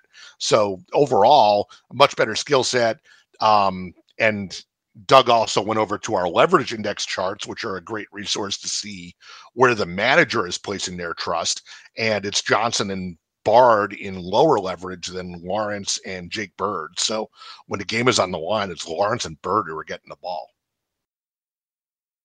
And I guess unfortunately for them and anybody who happens to have them on the roster, the highest leverage hasn't been happening in the ninth inning, might be just the issue, and it'll only be a matter of time before that happens. Uh, they also have left handed veteran Brad Hand, a veteran closer. What about him? Yeah, Brad Hand. Uh, I, I, think we have to start calling him Zombie Brad Hand at, hand at this point because I've left him for dead several times now in, in, his career. But he's been awesome this year. Thirty-six percent strikeout rate, K minus BB of twenty-six percent, expected ERA of three. You know, very effective. Um, so even though Lawrence has the best skills, Hand and maybe Bird are th- uh, are competition for saves, even if Johnson and Bard are not in the picture. So monitor this and maybe you can stash Lawrence for free. Maybe, and, and that's probably the way to go because if Hand is still good in another month or so, it's easy to imagine that he's going to end up on a playoff team's bullpen, um, and which might leave Lawrence higher in the pecking order here for August and September in some scenario where Johnson and Bird are both, excuse me, Johnson and Bard are both getting racked and Hand isn't here anymore. Um, and you know, we're a little bit out on a limb here. You know, that's a couple of dominoes that have to fall for things to work out for Lawrence. But on the plus side, Lawrence is probably free in your league. So, you know, low low opportunity cost to take a flyer here. And finally, in the Arsenal report, Baseball HQ analyst Brant Chesser looks at pitchers who have altered or updated their pitch mixes this is the former bailiwick of Tanner Smith, who moved on to a big league front office. So these guys know what they're talking about. Uh, usually, the pitchers that get covered in the Arsenal report are guys who have struggled and they're changing things because they want to get better results. But this week, Brant's report looks at a pitcher whose decimals last year 290 ERA, 116 whip. So apparently, right handed starter Logan Webb of San Francisco does not believe in the adage if it ain't broke, don't fix it, because it wasn't broke and he's fixed it. Exactly. You know, constant improvement is probably the better the better way to think about this. Um, and in Webb's case, it's not so much a new pitch. Um, as much as just adjusting the the mix of his existing arsenal. Uh, it, last year, when as you say he was quite good, you know he was using a sinker and slider in pretty much a sinker slider and changeup, all in pretty much identical um, usage about a third of the time each for the sinker, the sli- sinker, slider, and change. This year, it's more sinker, less slider. The changeup is still about a third, but the slider has fallen back to being pretty clearly his third pitch. So Brant took a deeper dive, and when you look at these pitch mixes, you always want to look at, you know, think about the pitcher as sort of two separate guys: how he attacks lefties, how he attacks righties, and Brant did that and found that the sinker, not surprisingly, is what he uses to generate ground balls. He's got a 62% ground ball rate on the sinker, which is awesome. Um, the slider, he tends to feature uh, Webb features against righties, which is also pretty common. Um, and he gets both the swinging strikes and the weak contact there, a 176 batting average allowed. So that's good. Um, but and the fewer sliders, the benefit of that seems to be he's not throwing the sliders to lefties, um, and that is keeping the ball in the park and reducing his uh, 19% home run per fly. We're expecting the 19% home run per fly that is hurting him right now to regress because you know 19% homer per fly is a lot for everybody, especially in that park, and especially with Webb not having a history of that. So that all nets out to Webb having a you know sub three ERA, a 111 WHIP so far this year, and you know that should you know that all looks quite sustainable and get, puts Webb on track for another you know twenty dollar maybe low twenty dollars twenty to twenty four dollar season um, based on you know just a subtle change to the sinker slider mix here. It's a really interesting report. I certainly recommend it. And uh, Ray, I appreciate uh, everything that you do. Recommend your work as well at baseballhq.com. And we'll talk to you again next week. Awesome. Thank you, PD. Ray Murphy is the co general manager, projections expert, writer, and analyst at baseballhq.com. Coming up, we have part two of our feature expert interview with Vlad Sedler. But let me first highlight another great item on the baseballhq.com site right now. In this week's lineup outlook column, analyst Greg Jewett looks at some players who have changed batting order slots lately, including Bobby Witt of Kansas City moving from leadoff to cleanup. And in this week's Facts and Fluke Spotlight, analyst Corbin Young goes deep into the stats and metrics of Tampa outfielder Randy Arozarena. the lineup outlook column, and the facts and fluke spotlight. Just two more great resources online every week at baseballhq.com. Baseball HQ Radio.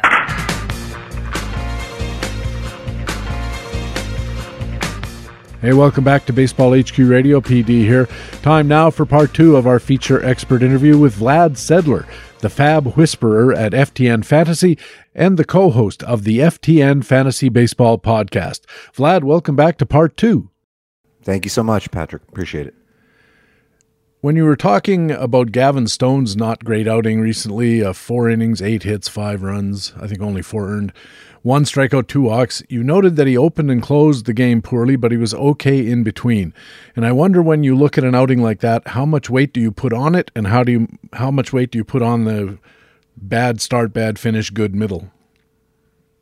Uh, so for the first part of that question, I try not to weigh it too much at all, and I think uh, that's something that, uh, in general, like sports fans uh, or fantasy players, uh, over adjust for. They'll see you know, Bryce Miller come out there and have that game, and all of a sudden, hey, he's uh, he might be a top twenty starting pitcher rest of the season. And the type of uh, trade offers that come in for someone someone like that is pretty wild. Uh, Gavin Stone clearly wasn't uh, wasn't ready.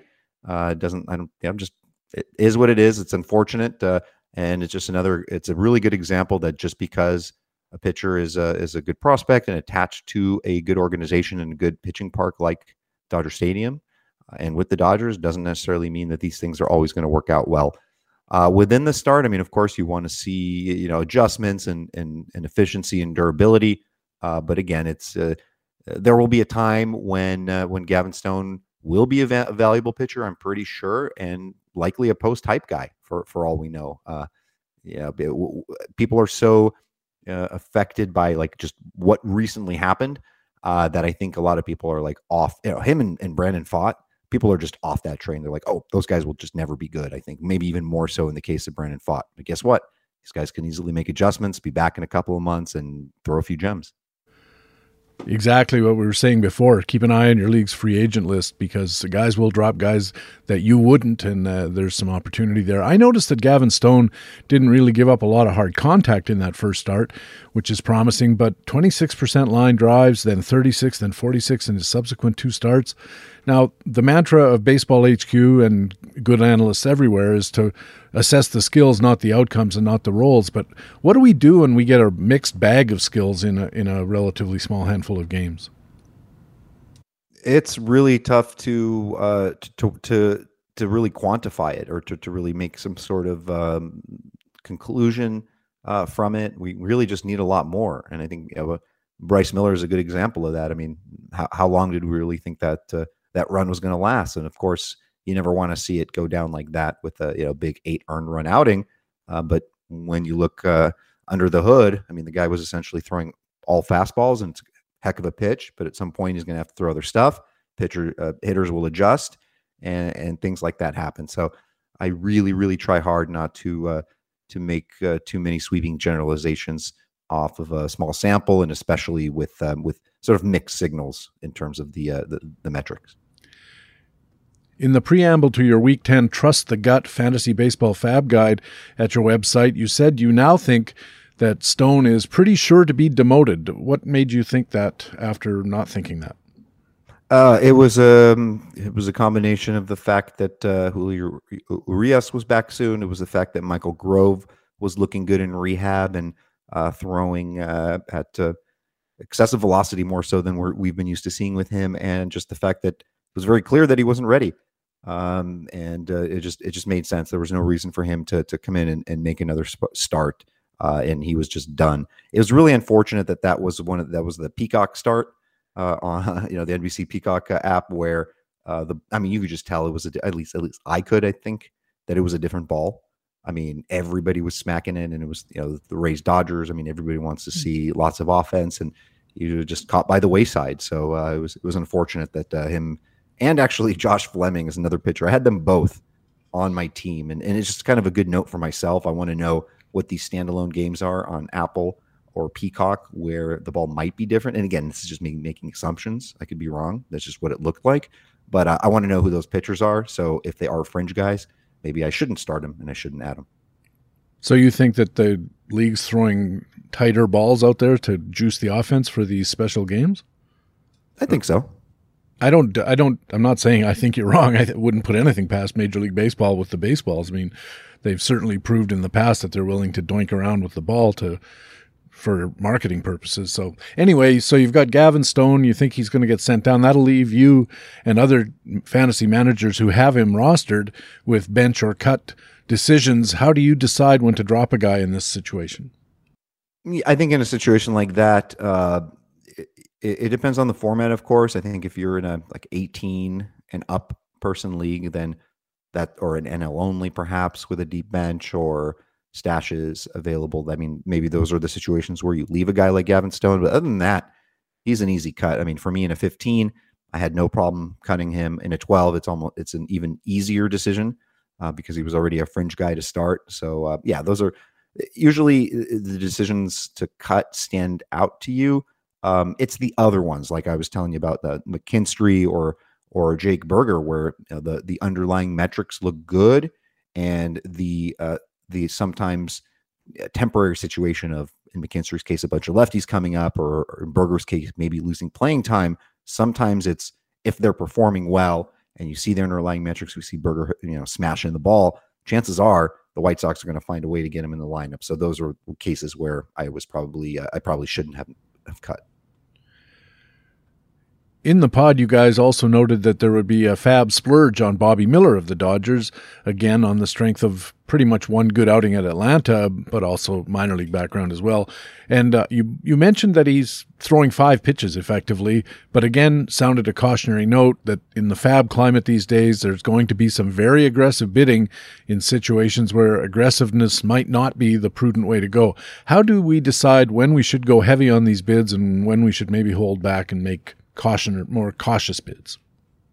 I guess it's a dependent of one's uh, roster situation at a current time. I mean, we've never seen an influx of free agent pitchers, uh, rookies coming into the league like that of such high prospect status, like one after another, one week after another. And I feel like uh, Sammy touched on it on the pod. Like he wanted to, you know, we kind of wanted to play it safe throughout the season, but at a certain point when your pitching's getting hurt and everyone keeps grabbing all these pitchers, you, you, you say to yourself, you know, I want one.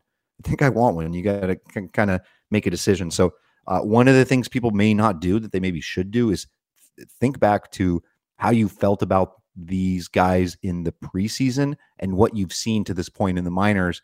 Um, and then keep in mind team context and um, possibility that they'll stick in the rotation and kind of factor that all together before you make a decision, right? Because so many of us were drafting these 50 round draft champions preseason where we had to be taking uh, some of these rookie pitchers. And so obviously we dug into them, we studied them, we had some idea of whether they'd be called up or not. Otherwise, we wouldn't be drafting them. So, kind of, I think it's important next year to keep in mind to sort of tap into some of that preseason work that you've done uh, to basically confirm or deny uh, whatever you were thinking preseason. Do you keep all your preseason research?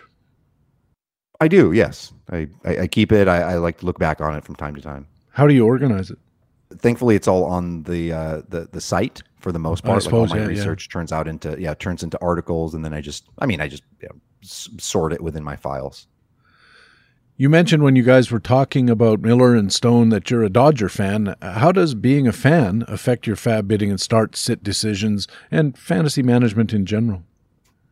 I try not to let it. I know it's uh, it, it's difficult, but I think over the years I've gotten better at uh, separating fandom from fantasy. Um, I know this is supposed to be fun. Um, I know it's not quite a business, but for a lot of us, it uh, there there's uh, there's good money involved, and so uh, you can't allow yourself to be clouded by such judgment. Like not everyone is uh, uh, has the ability to overpay on a Cal Ripken Jr. You know, and and, and win their league because they really love him. Right. Um, I try to be even harder on my Dodgers, I guess you could say. So.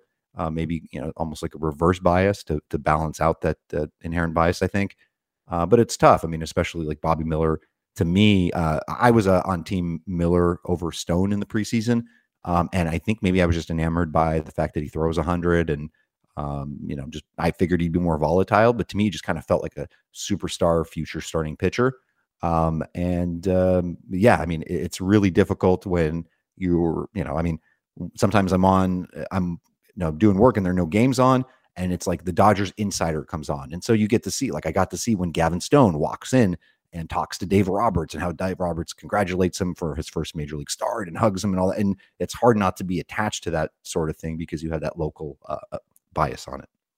I think it could be useful also, though, to watch the body language of a manager or the other guys on the team when they're looking at a young player and you think, well, this guy seems to be hitting the right notes for want of uh, another better way to say it. And maybe he's going to get a little more rope than he might if everybody was scowling at him and, and trying to figure out, you know, doesn't look like this guy's really got it kind of thing. So, but talking of biases and leaving out teams, uh, you and Matty Wood discussed personal biases that we get and how to manage them. Uh, what are some of the biases we have as, as fantasy managers going beyond uh, team fandom? But what biases do we have as fantasy managers, do you guys think that really could affect our ability to be effective? Uh, the one we talked about mainly on that pod was uh, investment bias, the fact that uh, we are a little bit more likely to uh, when a player we did not invest in during the season does not perform well, we just kind of confirm our, our like, oh yeah, hey, we we got that right, uh, you know, and then vice versa, we, will cut a little slack to some players that aren't doing well but are we're heavily invested in, or we'll do some wish casting in some cases, like uh, you know, you you, you spent two fifty on Taj Bradley, and you you think he should be up in the rotation. He's better than Josh Fleming, right? But hey, we're not uh, Kevin Cash. We're not management there. We're not making those decisions. So it's really tough to sometimes wishcast uh, for those type of things. So that's one. I think another big one is obviously uh, recency bias, and I think it's the biggest uh, bias in in fantasy sports because we are so um, enamored by what a player had just done. It affects uh, FAAB prices so much um, over the week. Like a uh, pitcher throws a gem over the weekend, or you know Mark Leiter gra- Jr. grabs a save over the weekend. Uh, or um, you know a couple of home runs out of uh, somebody and it just the price just soars. And of course twitter and social media doesn't help that cause because then um, the player's more in the forefront everyone's talking about him everyone wants to be the first to tweet about them and so that that affects it. Uh, but on the flip side the recency of a player that has been doing poorly you know you had brought up Bryan De La Cruz earlier like those are the best opportunities. That's when we pounce. And so i'm always a big proponent of looking ahead at the schedule uh, and seeing you know uh, a guy that's been struggling. Hey, maybe it's he's been facing uh, you know Astros and Dodgers pitching, and now all of a sudden he's going to go yeah, to Coors Field or, or, Reds pitching or whatnot, and um, those type of things make such a big difference. And I think um, we need to continue to to work on our own personal biases to make ourselves better fantasy managers. That recency bias thing you mentioned uh, caught my ear because something I started doing I think this season actually was I try to keep a, a log of the starting pitcher and uh, all the starting pitchers and see how far ahead I can plan. I like to get out a month ahead if I can to see what the next six starts might be like, seven starts might be like for a guy. I mean, obviously there are changes, and you you can't always count on it. But especially if a guy's ticketed for the first start against a weak team in a in a in a rotation, he might not get the first one, but he's likely to get the second one or the third one. Maybe you know you got a bit of, of leeway. And I grabbed Michael Lorenzen really early in the season in one of my leagues just because his next five or six starts were all against like Oakland, Kansas City, you know, all of these relatively poor teams, and it, it paid off. I, am still streaming him now, even though it's a, a little bit riskier because he never strikes anybody out. But in the podcast with Eric Samulski and Sammy Reed, they both mentioned the importance of actually watching prospects as part of their decision making process. I remember Eric talked about Bryce Miller's poise and presence. And later, I think he said something to the effect that we need to be willing to ignore the broader data that suggests the player is not what our eye test makes us think. And his example was Casey Schmitt of San Francisco. He saw him hit one home run, thought the swing was very impressive, even though his minor league stats say he's not really a genuine power source, I don't think that's good process. I don't trust my own eyeballs because I don't know that much about uh, scouting and stuff. How much weight do you put on your own eyeballs when you're making these kind of decisions, especially when the data don't back them up? Um, I I don't really because a lot of times I'm not seeing the the the, player you know in the, in their first at bat or their first start. A lot of times I'm I'm not able to catch that. Um, but uh, I, I don't really. Um, I, I, I don't like you said. I don't know enough about scouting. I don't trust my eyeballs. I'm not. Uh, you know, Eric and Sammy. They they grew up playing baseball. They were you know coached with it. They coach themselves, and they know every you know those those little nuances. And they maybe know what to look for. Uh, for me, it's a little bit more just in, intuition. I mean, I, will be honest. I, I can't think of an example now, but I'm not even joking. There are players that I have sort of uh, uncovered or kind of were was early on of, of players that just ended up becoming studs based on their name. I'm not even joking you. I know as silly as it sounds, I'm like, this guy sounds like a major league stud.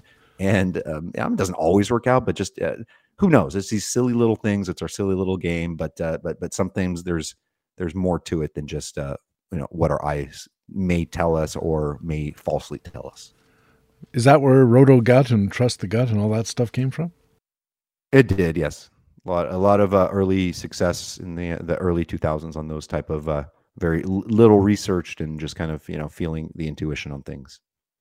I don't think you can discount it. You know, I, I know that uh, I, uh, we all have to really rely on data more than anything, but yeah, sometimes, sometimes I don't think it's necessarily just intuition. I think it's like because you have experience at this, because you're educated about this, you think about it a lot. I wonder if if those feelings enter us because we're attuned to them because of all the other stuff that we do in playing the game and studying the game and writing about the game and podcasting about the game. I think that uh, that that's it's an informed intuition. It's not just like blasting from outer space, like in, into your head, like uh, alien ray. One hundred percent. Most of it is uh, it's baked in. I guess you could say it's uh, it is stat infueled, and um, I'm looking at it so uh, looking at all this stuff so much. You you already know. You know you you know all the players. You know oh this guy's a soft tosser. You know this guy uh, is more volatile. Is you know can't always hit the strike zone, but he hits 96, and you sort of factor that into your um, fantasy decisions. We obviously obviously don't want a team full of, I guess um, you know. Uh, Marcus Stromans and you know uh, low strikeout guys, but you don't want all you know the fireballers as well because then your whip will get damaged. So it's always a, it's always a balancing act. It's one of the beauty uh, beauties of, of fantasy sports. Getting back to uh, analyzing players, if we have prospect pitcher call ups and we're thinking about maybe putting in significant bids or just being interested in acquiring them at all, how should we account for the possibility that there's going to be innings limits which really uh, limit their ability to contribute to our fantasy stats? It's important. It's it's one of the reasons why a couple of my preseason um, avoids or players that I was not drafting whatsoever at their price tag. Uh, why I ended up avoiding them, and the reasons why they're not working out may not be the reason why I was uh, not into them, but it was the innings limit. And two of those guys were Dustin May. He was going around 150 and Grayson Rodriguez around 200. I uh, overall, this is you know based on ADP. Uh, I just based on my valuations, I could not even come close to taking those guys, no matter how good their uh, their ballparks, their team context, all these things were, because of the fact that I knew that they were going to be limited to 125 innings, and I just knew at some point, yes, I have to pick up replacement value, but I just didn't want to deal with it. There were way too, there were way too many you know we're, we're drafting 360 or 450 players uh, total in a pool. There are way too many players that it's okay to kind of cut down. Um, in those two cases those fades got lucky because they got for me because they got hurt you know it ended up working out for me it's not the way i like to see it um, well at least in dustin's case and, and grayson's he was just unfortunately not great uh, but he'll be back he'll be good you know he's i think he'll be fine uh, but yeah i mean it's uh, it, it's something to consider it's another reason why maybe i think i wasn't too big on uh, Eury Perez because I knew he would be limited. I know at some point they'll you know, send him back down or do a Phantom IL stint or something because he's also limited on the innings. And no matter how amazing he will be for the starts that he'll make, uh, I may not have him there down the stretch when I really need him. So it's something I need to factor into my FAAB decisions. It didn't keep people from spending uh, 250 plus on him, that's for sure. Including me. That was a situation where I, I had a team that injuries were just killing my rotation. When you're looking at these innings caps, I notice a lot of times people say, well, he's only got X number of innings from the previous year, but they're not counting in the minor league innings. How do you account for minor league innings when you're thinking about what the subsequent year's major league inning outlook might be? I would give it a like a 25% either way, um, usually, and I'll include, I'll just, you know, just add up the, the, the minor and major league innings from the previous season or just the minor league innings and just uh, take it from there. So, um, and and that's one of the issues, uh, the problems I had with uh, Brandon Pfaadt. It's why I was really into him last season. He was um, there were not only did he lead lead the minor leagues in strikeouts last year, uh, he also led in innings and also number of seven plus innings starts. So there was something about him that just seemed like, oh wow, this guy could really be major league ready. Um, and then just kind of remember when he first came up, that first start wasn't good, and we we just like, oh, that'll be fine, we'll bypass it, and then started you know, everyone's eye test on that point. I mean, everybody was saying the same thing, uh, trained or an untrained eye. Like, man, that fastball just doesn't look good. looks very below average.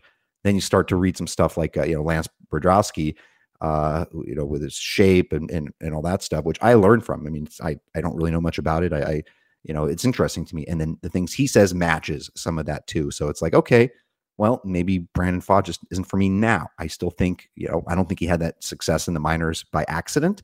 Uh, not only success, it was dominance. So at some point he'll, you know, he'll figure out his pitch mix or work on this and work on that, and, and he'll be back. So the one thing I'm, I, I know it's kind of a change from your original question, but I'm never fully out on players, I guess you can say. You're listening to Baseball HQ Radio. Patrick Davitt with Vlad Sedler from FTN Fantasy Sports. And Vlad, going back to your Trust the Gut FAAB preview from last Saturday, you also gave some names, not just for that weekend, but that we might be looking at this coming weekend. And the first one was Chicago closer Liam Hendriks. I don't know if you saw the video of him returning, but boy, if it didn't bring a tear to your eye, I don't know what will. We're not 100% sure how slowly the White Sox are going to ease him back into the closer role. Not that anybody in Chicago is exactly overachieving in that role now, but what are you expecting of Hendriks and what are you expecting his bids to look like once he, he seems to have seized on the closer role or even just when he's first eligible this week? I think with name brand uh, recognition alone, and the fact that a lot of, I mean, everybody could use some saves, right? Even if you're, yeah, even if you have the uh, Felix Bautista Jordan Romano combo and you paid up, um, you're, you're still going to want to try to go after somebody like that, especially if you have money. Uh, and I don't think, I think he's one of the rare cases where no matter what he does, like he could have two more outings this week where he gives up two runs in each of those. Uh, and I don't think it'll affect his bid price much. I think folks are still going to want to spend up on him assuming he's going to take over that role at some point. It's not for sure, right? I mean, I mean, nothing no. is in life. Uh, but I mean, I am invested in a few spots where I either you know, picked him up on the cheap early after he was dropped in uh, in early April uh, when it seemed like he might be coming back at some point, or I am drafted him in the league there towards the end, knowing that he would take up uh, one of my bench spots for quite some time. Uh, so I don't know. I think I think it'll be a couple of weeks. Uh, Kendall Graveman has taken over Fernando Lopez, and he's been holding it down all right. He's he's been actually getting some save opportunities, converting them, which is fine, which is nice. Uh, but but who knows? I mean, the White Sox are man, they're they really are a mess, like you said. What are you advising for bid levels on Atlanta starter Mike Soroka? He came back, but boy, talk about a checkered in- injury history and a relatively low strikeout profile as well. Uh, what do you think about Mike Soroka as a bid target? He's another guy. It's uh, it, he's not quite a shiny new toy because you know, obviously he's an he's an older toy and he doesn't strike out a lot of guys, and that's not really shiny. What is shiny is Atlanta. He's an Atlanta Brave. People love the the the, the pitchers that know can provide tons of run support for them, and and the Braves do that in spades. Uh, and so uh, I myself, he was only available in one of my leagues. It was a 12 team OC. I had maybe 300 left. And uh, I put in a keep him honest on Bobby Miller at 62. He went for like 100 plus. And then my second bid was Mike Soroka, just because he was available in that league. Uh, and I bid 42. I think I got him 42 to 21. And of course, the instant regret of, oh man, I should have gone 25. But you, you, can never do that, right? You just no. you go with your number. Uh, and that's what I felt it was worth it to me. And um, and it's weird uh, in my head when you see it's you know it's Mike Soroka looking good in the minors, you know, good pitcher before with ratios. Uh, you see his name and then you see versus Oakland, you're like, ah, this is a gimme. And it's so funny how baseball humbles you so quickly because uh, he got wrecked and uh, he can be just fine in the next start, but it's just it's just funny how that works, right? Might actually help if he's available in your league. That Oakland start might suppress his bids a little bit and allow you to maybe do a little better because of the recency bias. In general, Vlad, what's your position on pitchers who do have that multiple previous injury issue? It's uh, it's it's uh, for pitchers. I mean, yeah, I mean, uh, absolutely concerning. I think it's something that maybe people don't uh, factor into their bid prices. They just kind of go with um, with market price because sometimes market range or you know bid range is set by um, it doesn't factor that in. It's just that oh, this is the new name and we all need him, and you know that there's someone in your league is going to spend that. So if you want him, you're going to have to spend X. So that happens sometimes, and it's, it's unfortunate, and we forget about the injury history part of it. What about hitters? Uh, Minnesota infielder Royce Lewis is going to be available in a ton of leagues this week. Ton of injuries for him and an uncertain role in Minnesota. How aggressively sh- do you think we should be looking at Royce Lewis as a bid target? Um, I mean, not necessarily. I wouldn't go crazy. I think people are going to spend a lot more than they should. It's something that I'm going to have to formulate uh, before I write it up here on, uh, on on Saturday morning. But the fact that Minnesota is very non-aggressive on the base, base paths, I think they're bottom three, bottom five in stolen bases total. Don't really let their guys run. So you know, obviously, you want your fantasy assets to be able to run a little bit. Um, so you probably aren't going to get many stolen bases there. He does have the lengthy injury history, and the team has a lot of parts. Right, you got somebody like Donovan Solano who has no power, but he's hitting in like the middle of the lineup every time they're, uh, you know, they're facing a lefty, I believe. And then uh, just a, you know they have a very platoony type lineup, so I think it's it's absolutely possible that uh, he does find himself in a platoon, or even if he struggles, he gets sent down. Uh, I myself am not planning to to spend a lot on Roy, Royce Lewis. You also mentioned keeping some powder dry for the next wave of prospects, possibly including Cincinnati infielders Elly De La Cruz, who is it's unbelievable what he's doing in the minor leagues, frankly. And Christian Encarnacion Strand is also bashing. There's guys like that. How are you managing the possibilities of more prospects?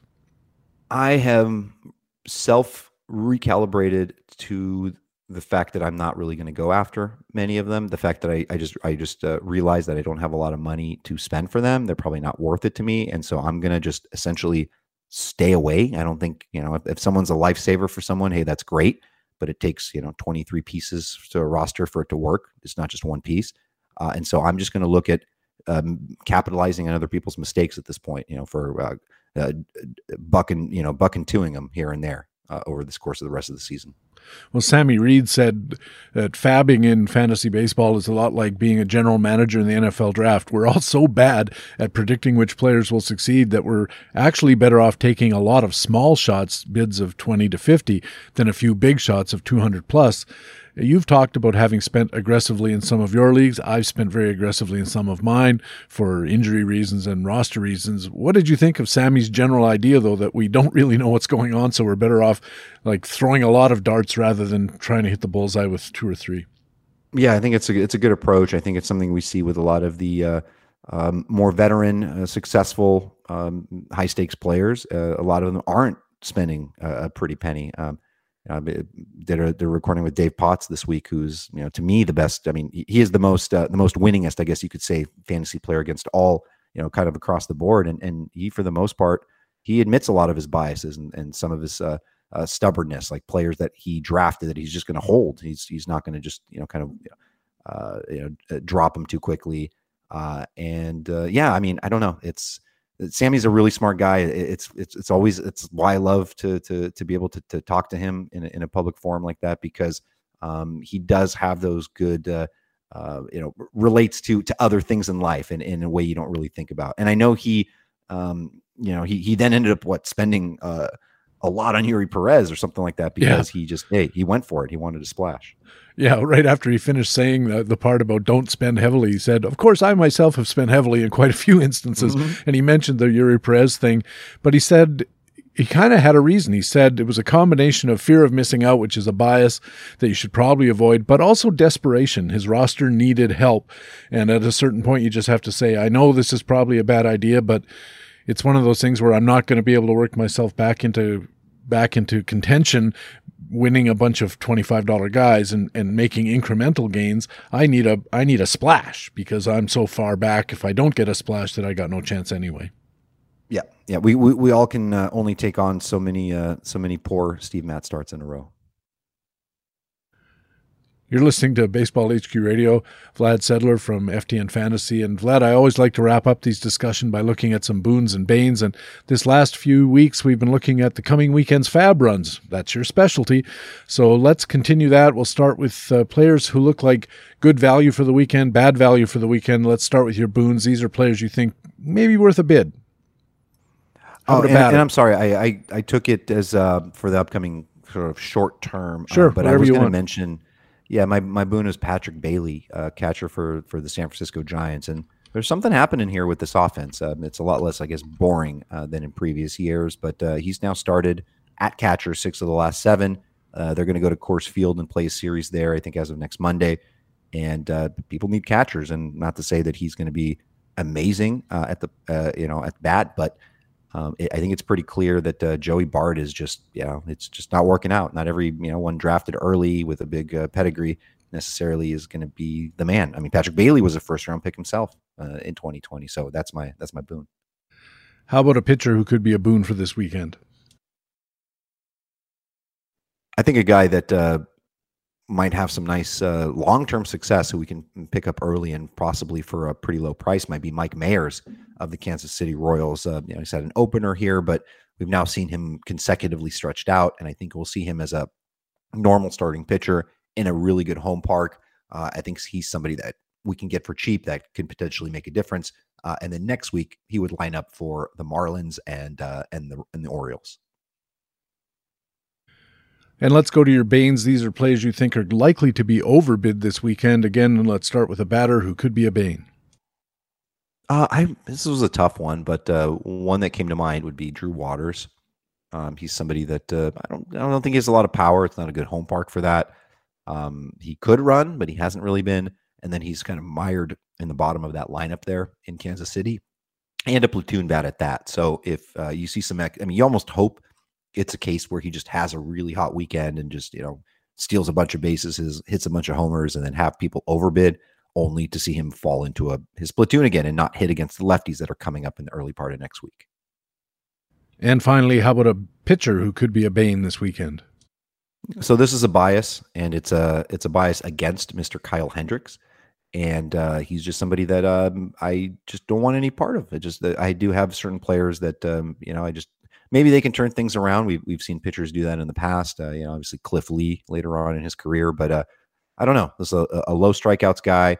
This is a guy that's you know you know a little bit of an injury history over the last year and a half, and uh, going to be pitching in Wrigley Field where it's going to get really warm and the wind's going to be blowing out, and uh, I kind of want no part of that. So um, he's going to be possibly tempting folks this week with a, a uh, two start week here. Um, coming off that gem against the the Tampa Bay Rays, uh, next week, he's going to get the Padres in San Diego and then the Giants in San Francisco. So I think that might be a deadly combo there. Vlad Sedler's boons Patrick Bailey of San Francisco, Mike Mayers of Kansas City, his Banes Drew Waters of Kansas City, and Kyle Hendricks of the Cubs.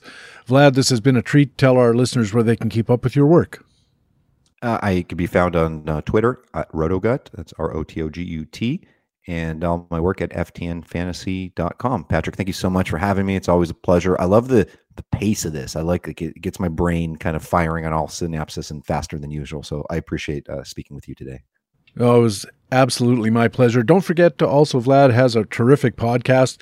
You can find that on uh, whatever pod getter you're using. What's the best way to search for it, Vlad? Uh, just FTN Fantasy Baseball Podcast. Uh, that that'll do it. But uh, yeah, everywhere that uh, you can find uh, um, podcasts in, in the world. Really interesting podcast. Good guests. Uh, Vlad Sedler, a good guest here at Baseball HQ Radio. Thanks again, and we'll talk to you again soon. Thank you so much, PD. Vlad Sedler is the FAAB Whisperer at FTN Fantasy and the co host of the FTN Fantasy Baseball podcast. Coming up, we have our Baseball HQ commentaries, the Minor League Minute, Frequent Flyer, and My Extra Innings are on the way. But first, one last reminder about the resources available to you when you subscribe to BaseballHQ.com, the best fantasy baseball website in the business. We have player performance validation in facts and flukes, news updates in playing time today, and roster forecasting in playing time tomorrow. We have buyer's guides for hitters, starters, and relievers, fantasy market analysis in the Market Pulse, long shot suggestions in the speculator column, team injury reports, and player injury analysis in the Big Hurt column gaming strategy analysis for Roto, points leagues, NFBC, and alternative formats, and groundbreaking fantasy baseball research. As well, there are tools like the player projections updated every day, updated depth charts, daily dashboards, pitcher matchups planners, bullpen indicators, batter consistency reports, complete pitcher PQS logs, potential surgers and faders, and other leading indicators for hitters and pitchers. So, when you add it all up, you get expert content plus tools you can use to improve your teams and win your leagues. And they're why we call our site the best fantasy baseball website in the business. Baseball HQ Radio.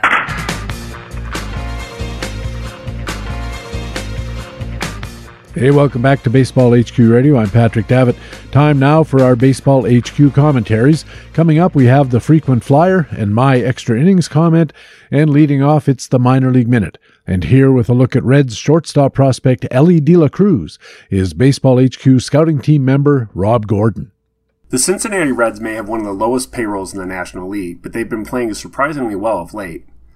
Some of that has to do with the promotion and development of shortstop Matt McLain, whom we covered in a previous version of the Minor League Minute. Since being promoted, McLain has been productive at the plate and has emerged as one of the Reds' best defenders in the infield. Having said all of that, it'll be interesting to see what the Reds do when they eventually promote the most dynamic prospect still in the minors, the 21 year old stud Elly De La Cruz. Notice I said when they promote De La Cruz, not if. De La Cruz has been the talk of the scouting community since his breakout season in 2021 that saw him hit 296 with a 538 slugging percentage between rookie ball and low A. De La Cruz followed that up with a 304, 359, 586 slash line last year with 28 home runs and 40 stolen bases between high A and double A. When I saw De La Cruz play in Lansing early last year, you could immediately see the standout raw tools, especially the easy power, the plus arm, and the blazing speed. But, as his detractors correctly noted, there was so much swing and miss to his game that it raised doubts about his ability to continue to hit for average as he moved up. After all, few prospects enjoy immediate success with an 8% walk rate and a 31% strikeout rate. Since last year, De La Cruz has been even more impressive, routinely launching moonshots into the night for AAA Louisville and gunning the ball from short at 99 miles an hour. De La Cruz did start the year slowly, hitting 195 in April with two walks and 18 strikeouts and 41 at bats, prompting some to wonder if it would take him some time to adjust to more advanced pitching. De La Cruz put those concerns to rest, walking 21 times in May while blasting 10 home runs and posting a 1203 OPS. It seems unlikely that the Reds will move McLain off a shortstop due to his stellar defense, but it also seems hard to imagine the club will let De La Cruz linger much longer in the minors. Savvy fantasy managers in shallow leagues where De La Cruz isn't already owned should pounce now and those who have to wait for a player to be promoted should check out the daily call ups each morning as you head for a cup of coffee, because this is one player you don't want to miss out on. For Baseball HQ Radio, this is Baseball HQ minor league analyst Rob Gordon. Baseball HQ scouting team member Rob Gordon has his minor league minute report regularly here at Baseball HQ Radio. Now it's time for the frequent flyer, where we look at a player who might be available on your league's free agent list and who has the skills to contribute to the success of your teams.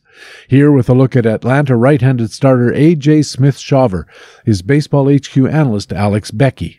He's a tall, projectable, hard throwing right hander, according to Baseball HQ's 2023 Minor League Baseball analyst, and he's potentially making big strides toward Atlanta's rotation in 2023. At six foot three and 205 pounds, 20 year old AJ Smith Shawver has an ideal pitching frame and a bunch of premium tools in his pocket, according to the May 31st edition of Call Ups on BaseballHQ.com.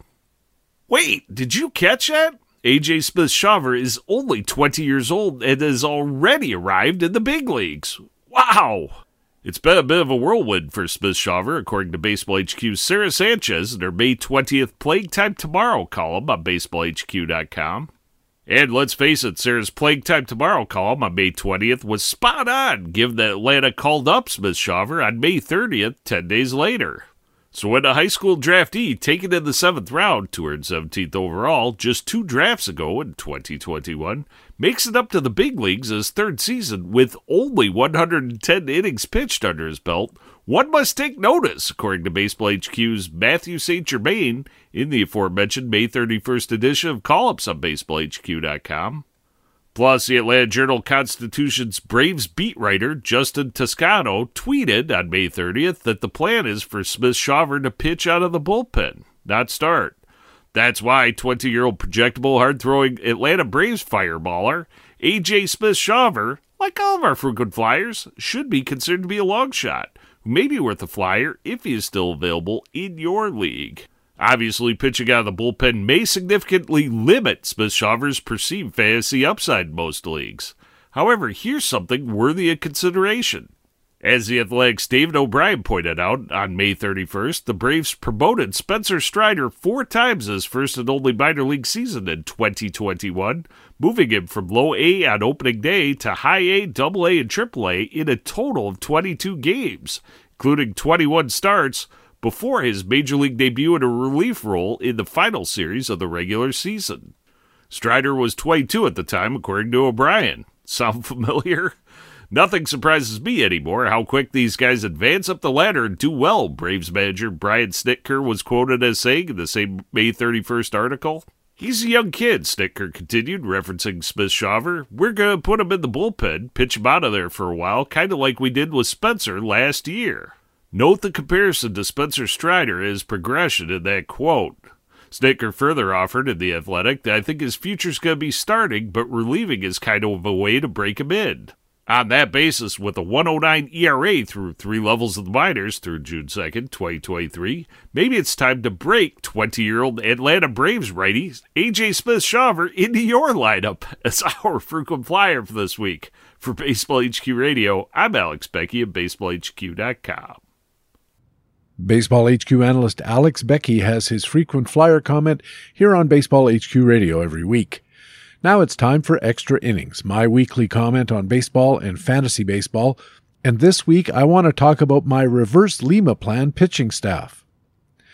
Like a lot of you, I went into this year's draft, in this case the Tout Wars American League only, with a pitching plan to get one top flight starter, a couple of lesser lights with upside, and a couple of streamers.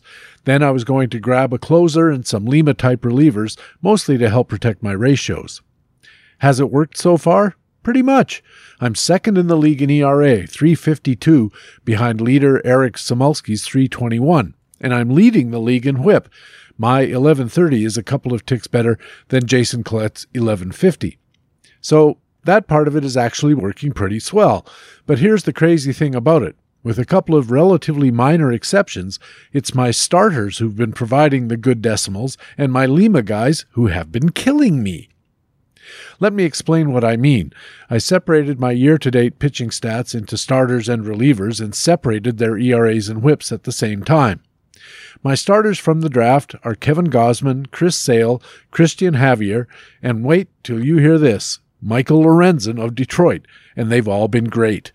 Gosman has a 276 ERA and a 112 whip. Sale has a 4.58 ERA, the result of a horrible first start, but a very nice 119 whip. Javier has a 297 ERA and an 099 whip. And Lorenzen, through some judicious streaming, has a 326 ERA and a 102 whip. Taken together, these four have amassed a 336 ERA and 109 whip across 228 innings. Then, during the season, I added Chris Bubic, Bryce Miller, and Tanner Bibee, and they combined for 73 and two thirds innings of a 379 ERA and 110 whip. I also had Shintaro Fujinami for one start, perhaps one of the most horrendous starts I've ever had on a fantasy team. Let's leave him out of it, except to say, imagine how much better my ratios would look without two and two thirds innings, with eight runs and eight base runners. So add them all up, my starters have just over 300 innings with a 346 ERA and a 109 whip. Now, how about those relievers? Coming out of the draft, I had Clay Holmes, a kind of closer with decent enough skills, and then Lima guys like Trevor Stephan of Cleveland, Erik Swanson of Toronto, John Schreiber of Boston, and maybe a little less Lima y, Jorge Lopez of Minnesota, who I was kind of trying to snag some cheap saves from. I expected those five relievers to keep a combined ERA right around 3, maybe a little under if I was lucky, and a whip under 115 or so. Instead, they have an ERA of 322, which is a little higher than I was hoping, but still pretty good, but a whip of 124, which is not helping things one bit. It wasn't quite so bad. I was actually in first place in ERA for a while, but over the last 14 days, Trevor Stephan has a 675 ERA with a 180 whip. Swanson has a 675 ERA with a 113 whip. Pretty much everybody he put on scored because of home runs. Lopez has a 2160 ERA and a 330 whip, and not surprisingly, no saves. And Holmes has been pretty good 150 ERA, 117 with a save and two wins. Schreiber, he's been on the IL. I had Phil Maton from Houston, but I waived him a few weeks ago. I still don't remember why. So here's the issue I'm concerned about as I look ahead. I know I've probably lost Chris Sale for a while. We're all still waiting for the MRI, but I'm expecting that I'm going to have to do without him for a while. So I'm going to have to ride these starters, probably including Lorenzen and the two rookies, and that makes me nervous. I have Cleveland prospect Gavin Williams still on my reserve list, but I don't know if he'll be able to squeeze into the Cleveland rotation, even though their staff has had injuries. They're bringing back Triston McKenzie and Aaron Civale maybe this weekend, which will make for a crowded rotation indeed. So, what would you do? Stay the course as is, ride these starters? Cut Lorenzen or one of the kids and replace them with free agent Lima relievers? Or something else? Send me your ideas to bhqradio, all one word, at gmail.com, or tweet them to me and make sure to include my Twitter handle at Patrick Davitt, no space, no periods, nothing like that. I'll share whatever advice I get next week. For BaseballHQ.com, I'm Patrick Davitt, and I have my extra innings commentary here on Baseball HQ Radio almost every week. And that's Baseball HQ Radio for Friday, June the 2nd. Thanks very much for taking the time to download and listen to show number 19 of the 2023 fantasy baseball season. I also want to thank our guest expert for this Friday full edition, Vlad Sedler, the FAAB Whisperer at FTN Fantasy and co host of the FTN Fantasy Baseball podcast. Vlad is one of the hardest working guys in our business and one of the most astute analysts. I also want to thank our regular commentators from BaseballHQ.com, the best fantasy baseball website in the business. Our Market Watch news analyst was Ray Murphy. Our Minor League Minute commentator was Baseball HQ scouting team member Rob Gordon. And our frequent flyer commentator was Baseball HQ analyst Alex Beckey. I'm Patrick Davitt, your extra innings commentator and the host of Baseball HQ Radio. I sure hope to see you on the baseballhq.com subscriber forums. Also, remember you can stay in contact with Baseball HQ on Facebook and on our Twitter feed at Baseball HQ. You can also follow me on my personal Twitter feed at Patrick Davitt, where you'll always be the first to know when a new podcast is available. Please tell your friends about Baseball HQ Radio and take a second to go to Apple Podcasts or Google Pods, Pocket Cast, Spotify, Stitcher, wherever you catch your pods, and leave Baseball HQ Radio a good review and a rating. It really does help us find new listeners, and new listeners help us keep the podcast going. If your pod getter of choice doesn't find Baseball HQ Radio, please let us know about that or anything else on your mind by emailing bhqradio, all one word, at gmail.com or hit me up on Twitter. Thanks again for listening. We'll be back again next Friday with another Friday full edition, and then the week after, we'll have Rob DiPietro from the Dead Pull Hitter and Launch Angle podcasts, plus all the usual great stuff our news analysis, and our Baseball HQ commentaries all coming up next Friday on another full edition of the podcast with fantasy baseball intelligence for winners. It is Baseball HQ Radio. Talk with you again on Friday, and for now, so long.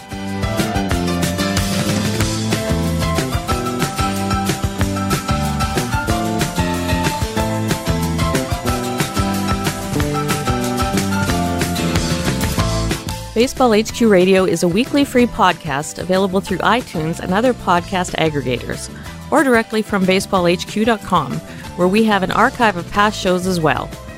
Just look for the HQ Radio microphone logo on the right side of the baseballhq.com homepage. Baseball HQ Radio is a production of the USA Today Sports Media Group. The opinions expressed on Baseball HQ Radio are those of the individual speaking and not necessarily those of the USA Today Sports Media Group. The program is produced and edited by Patrick Davitt.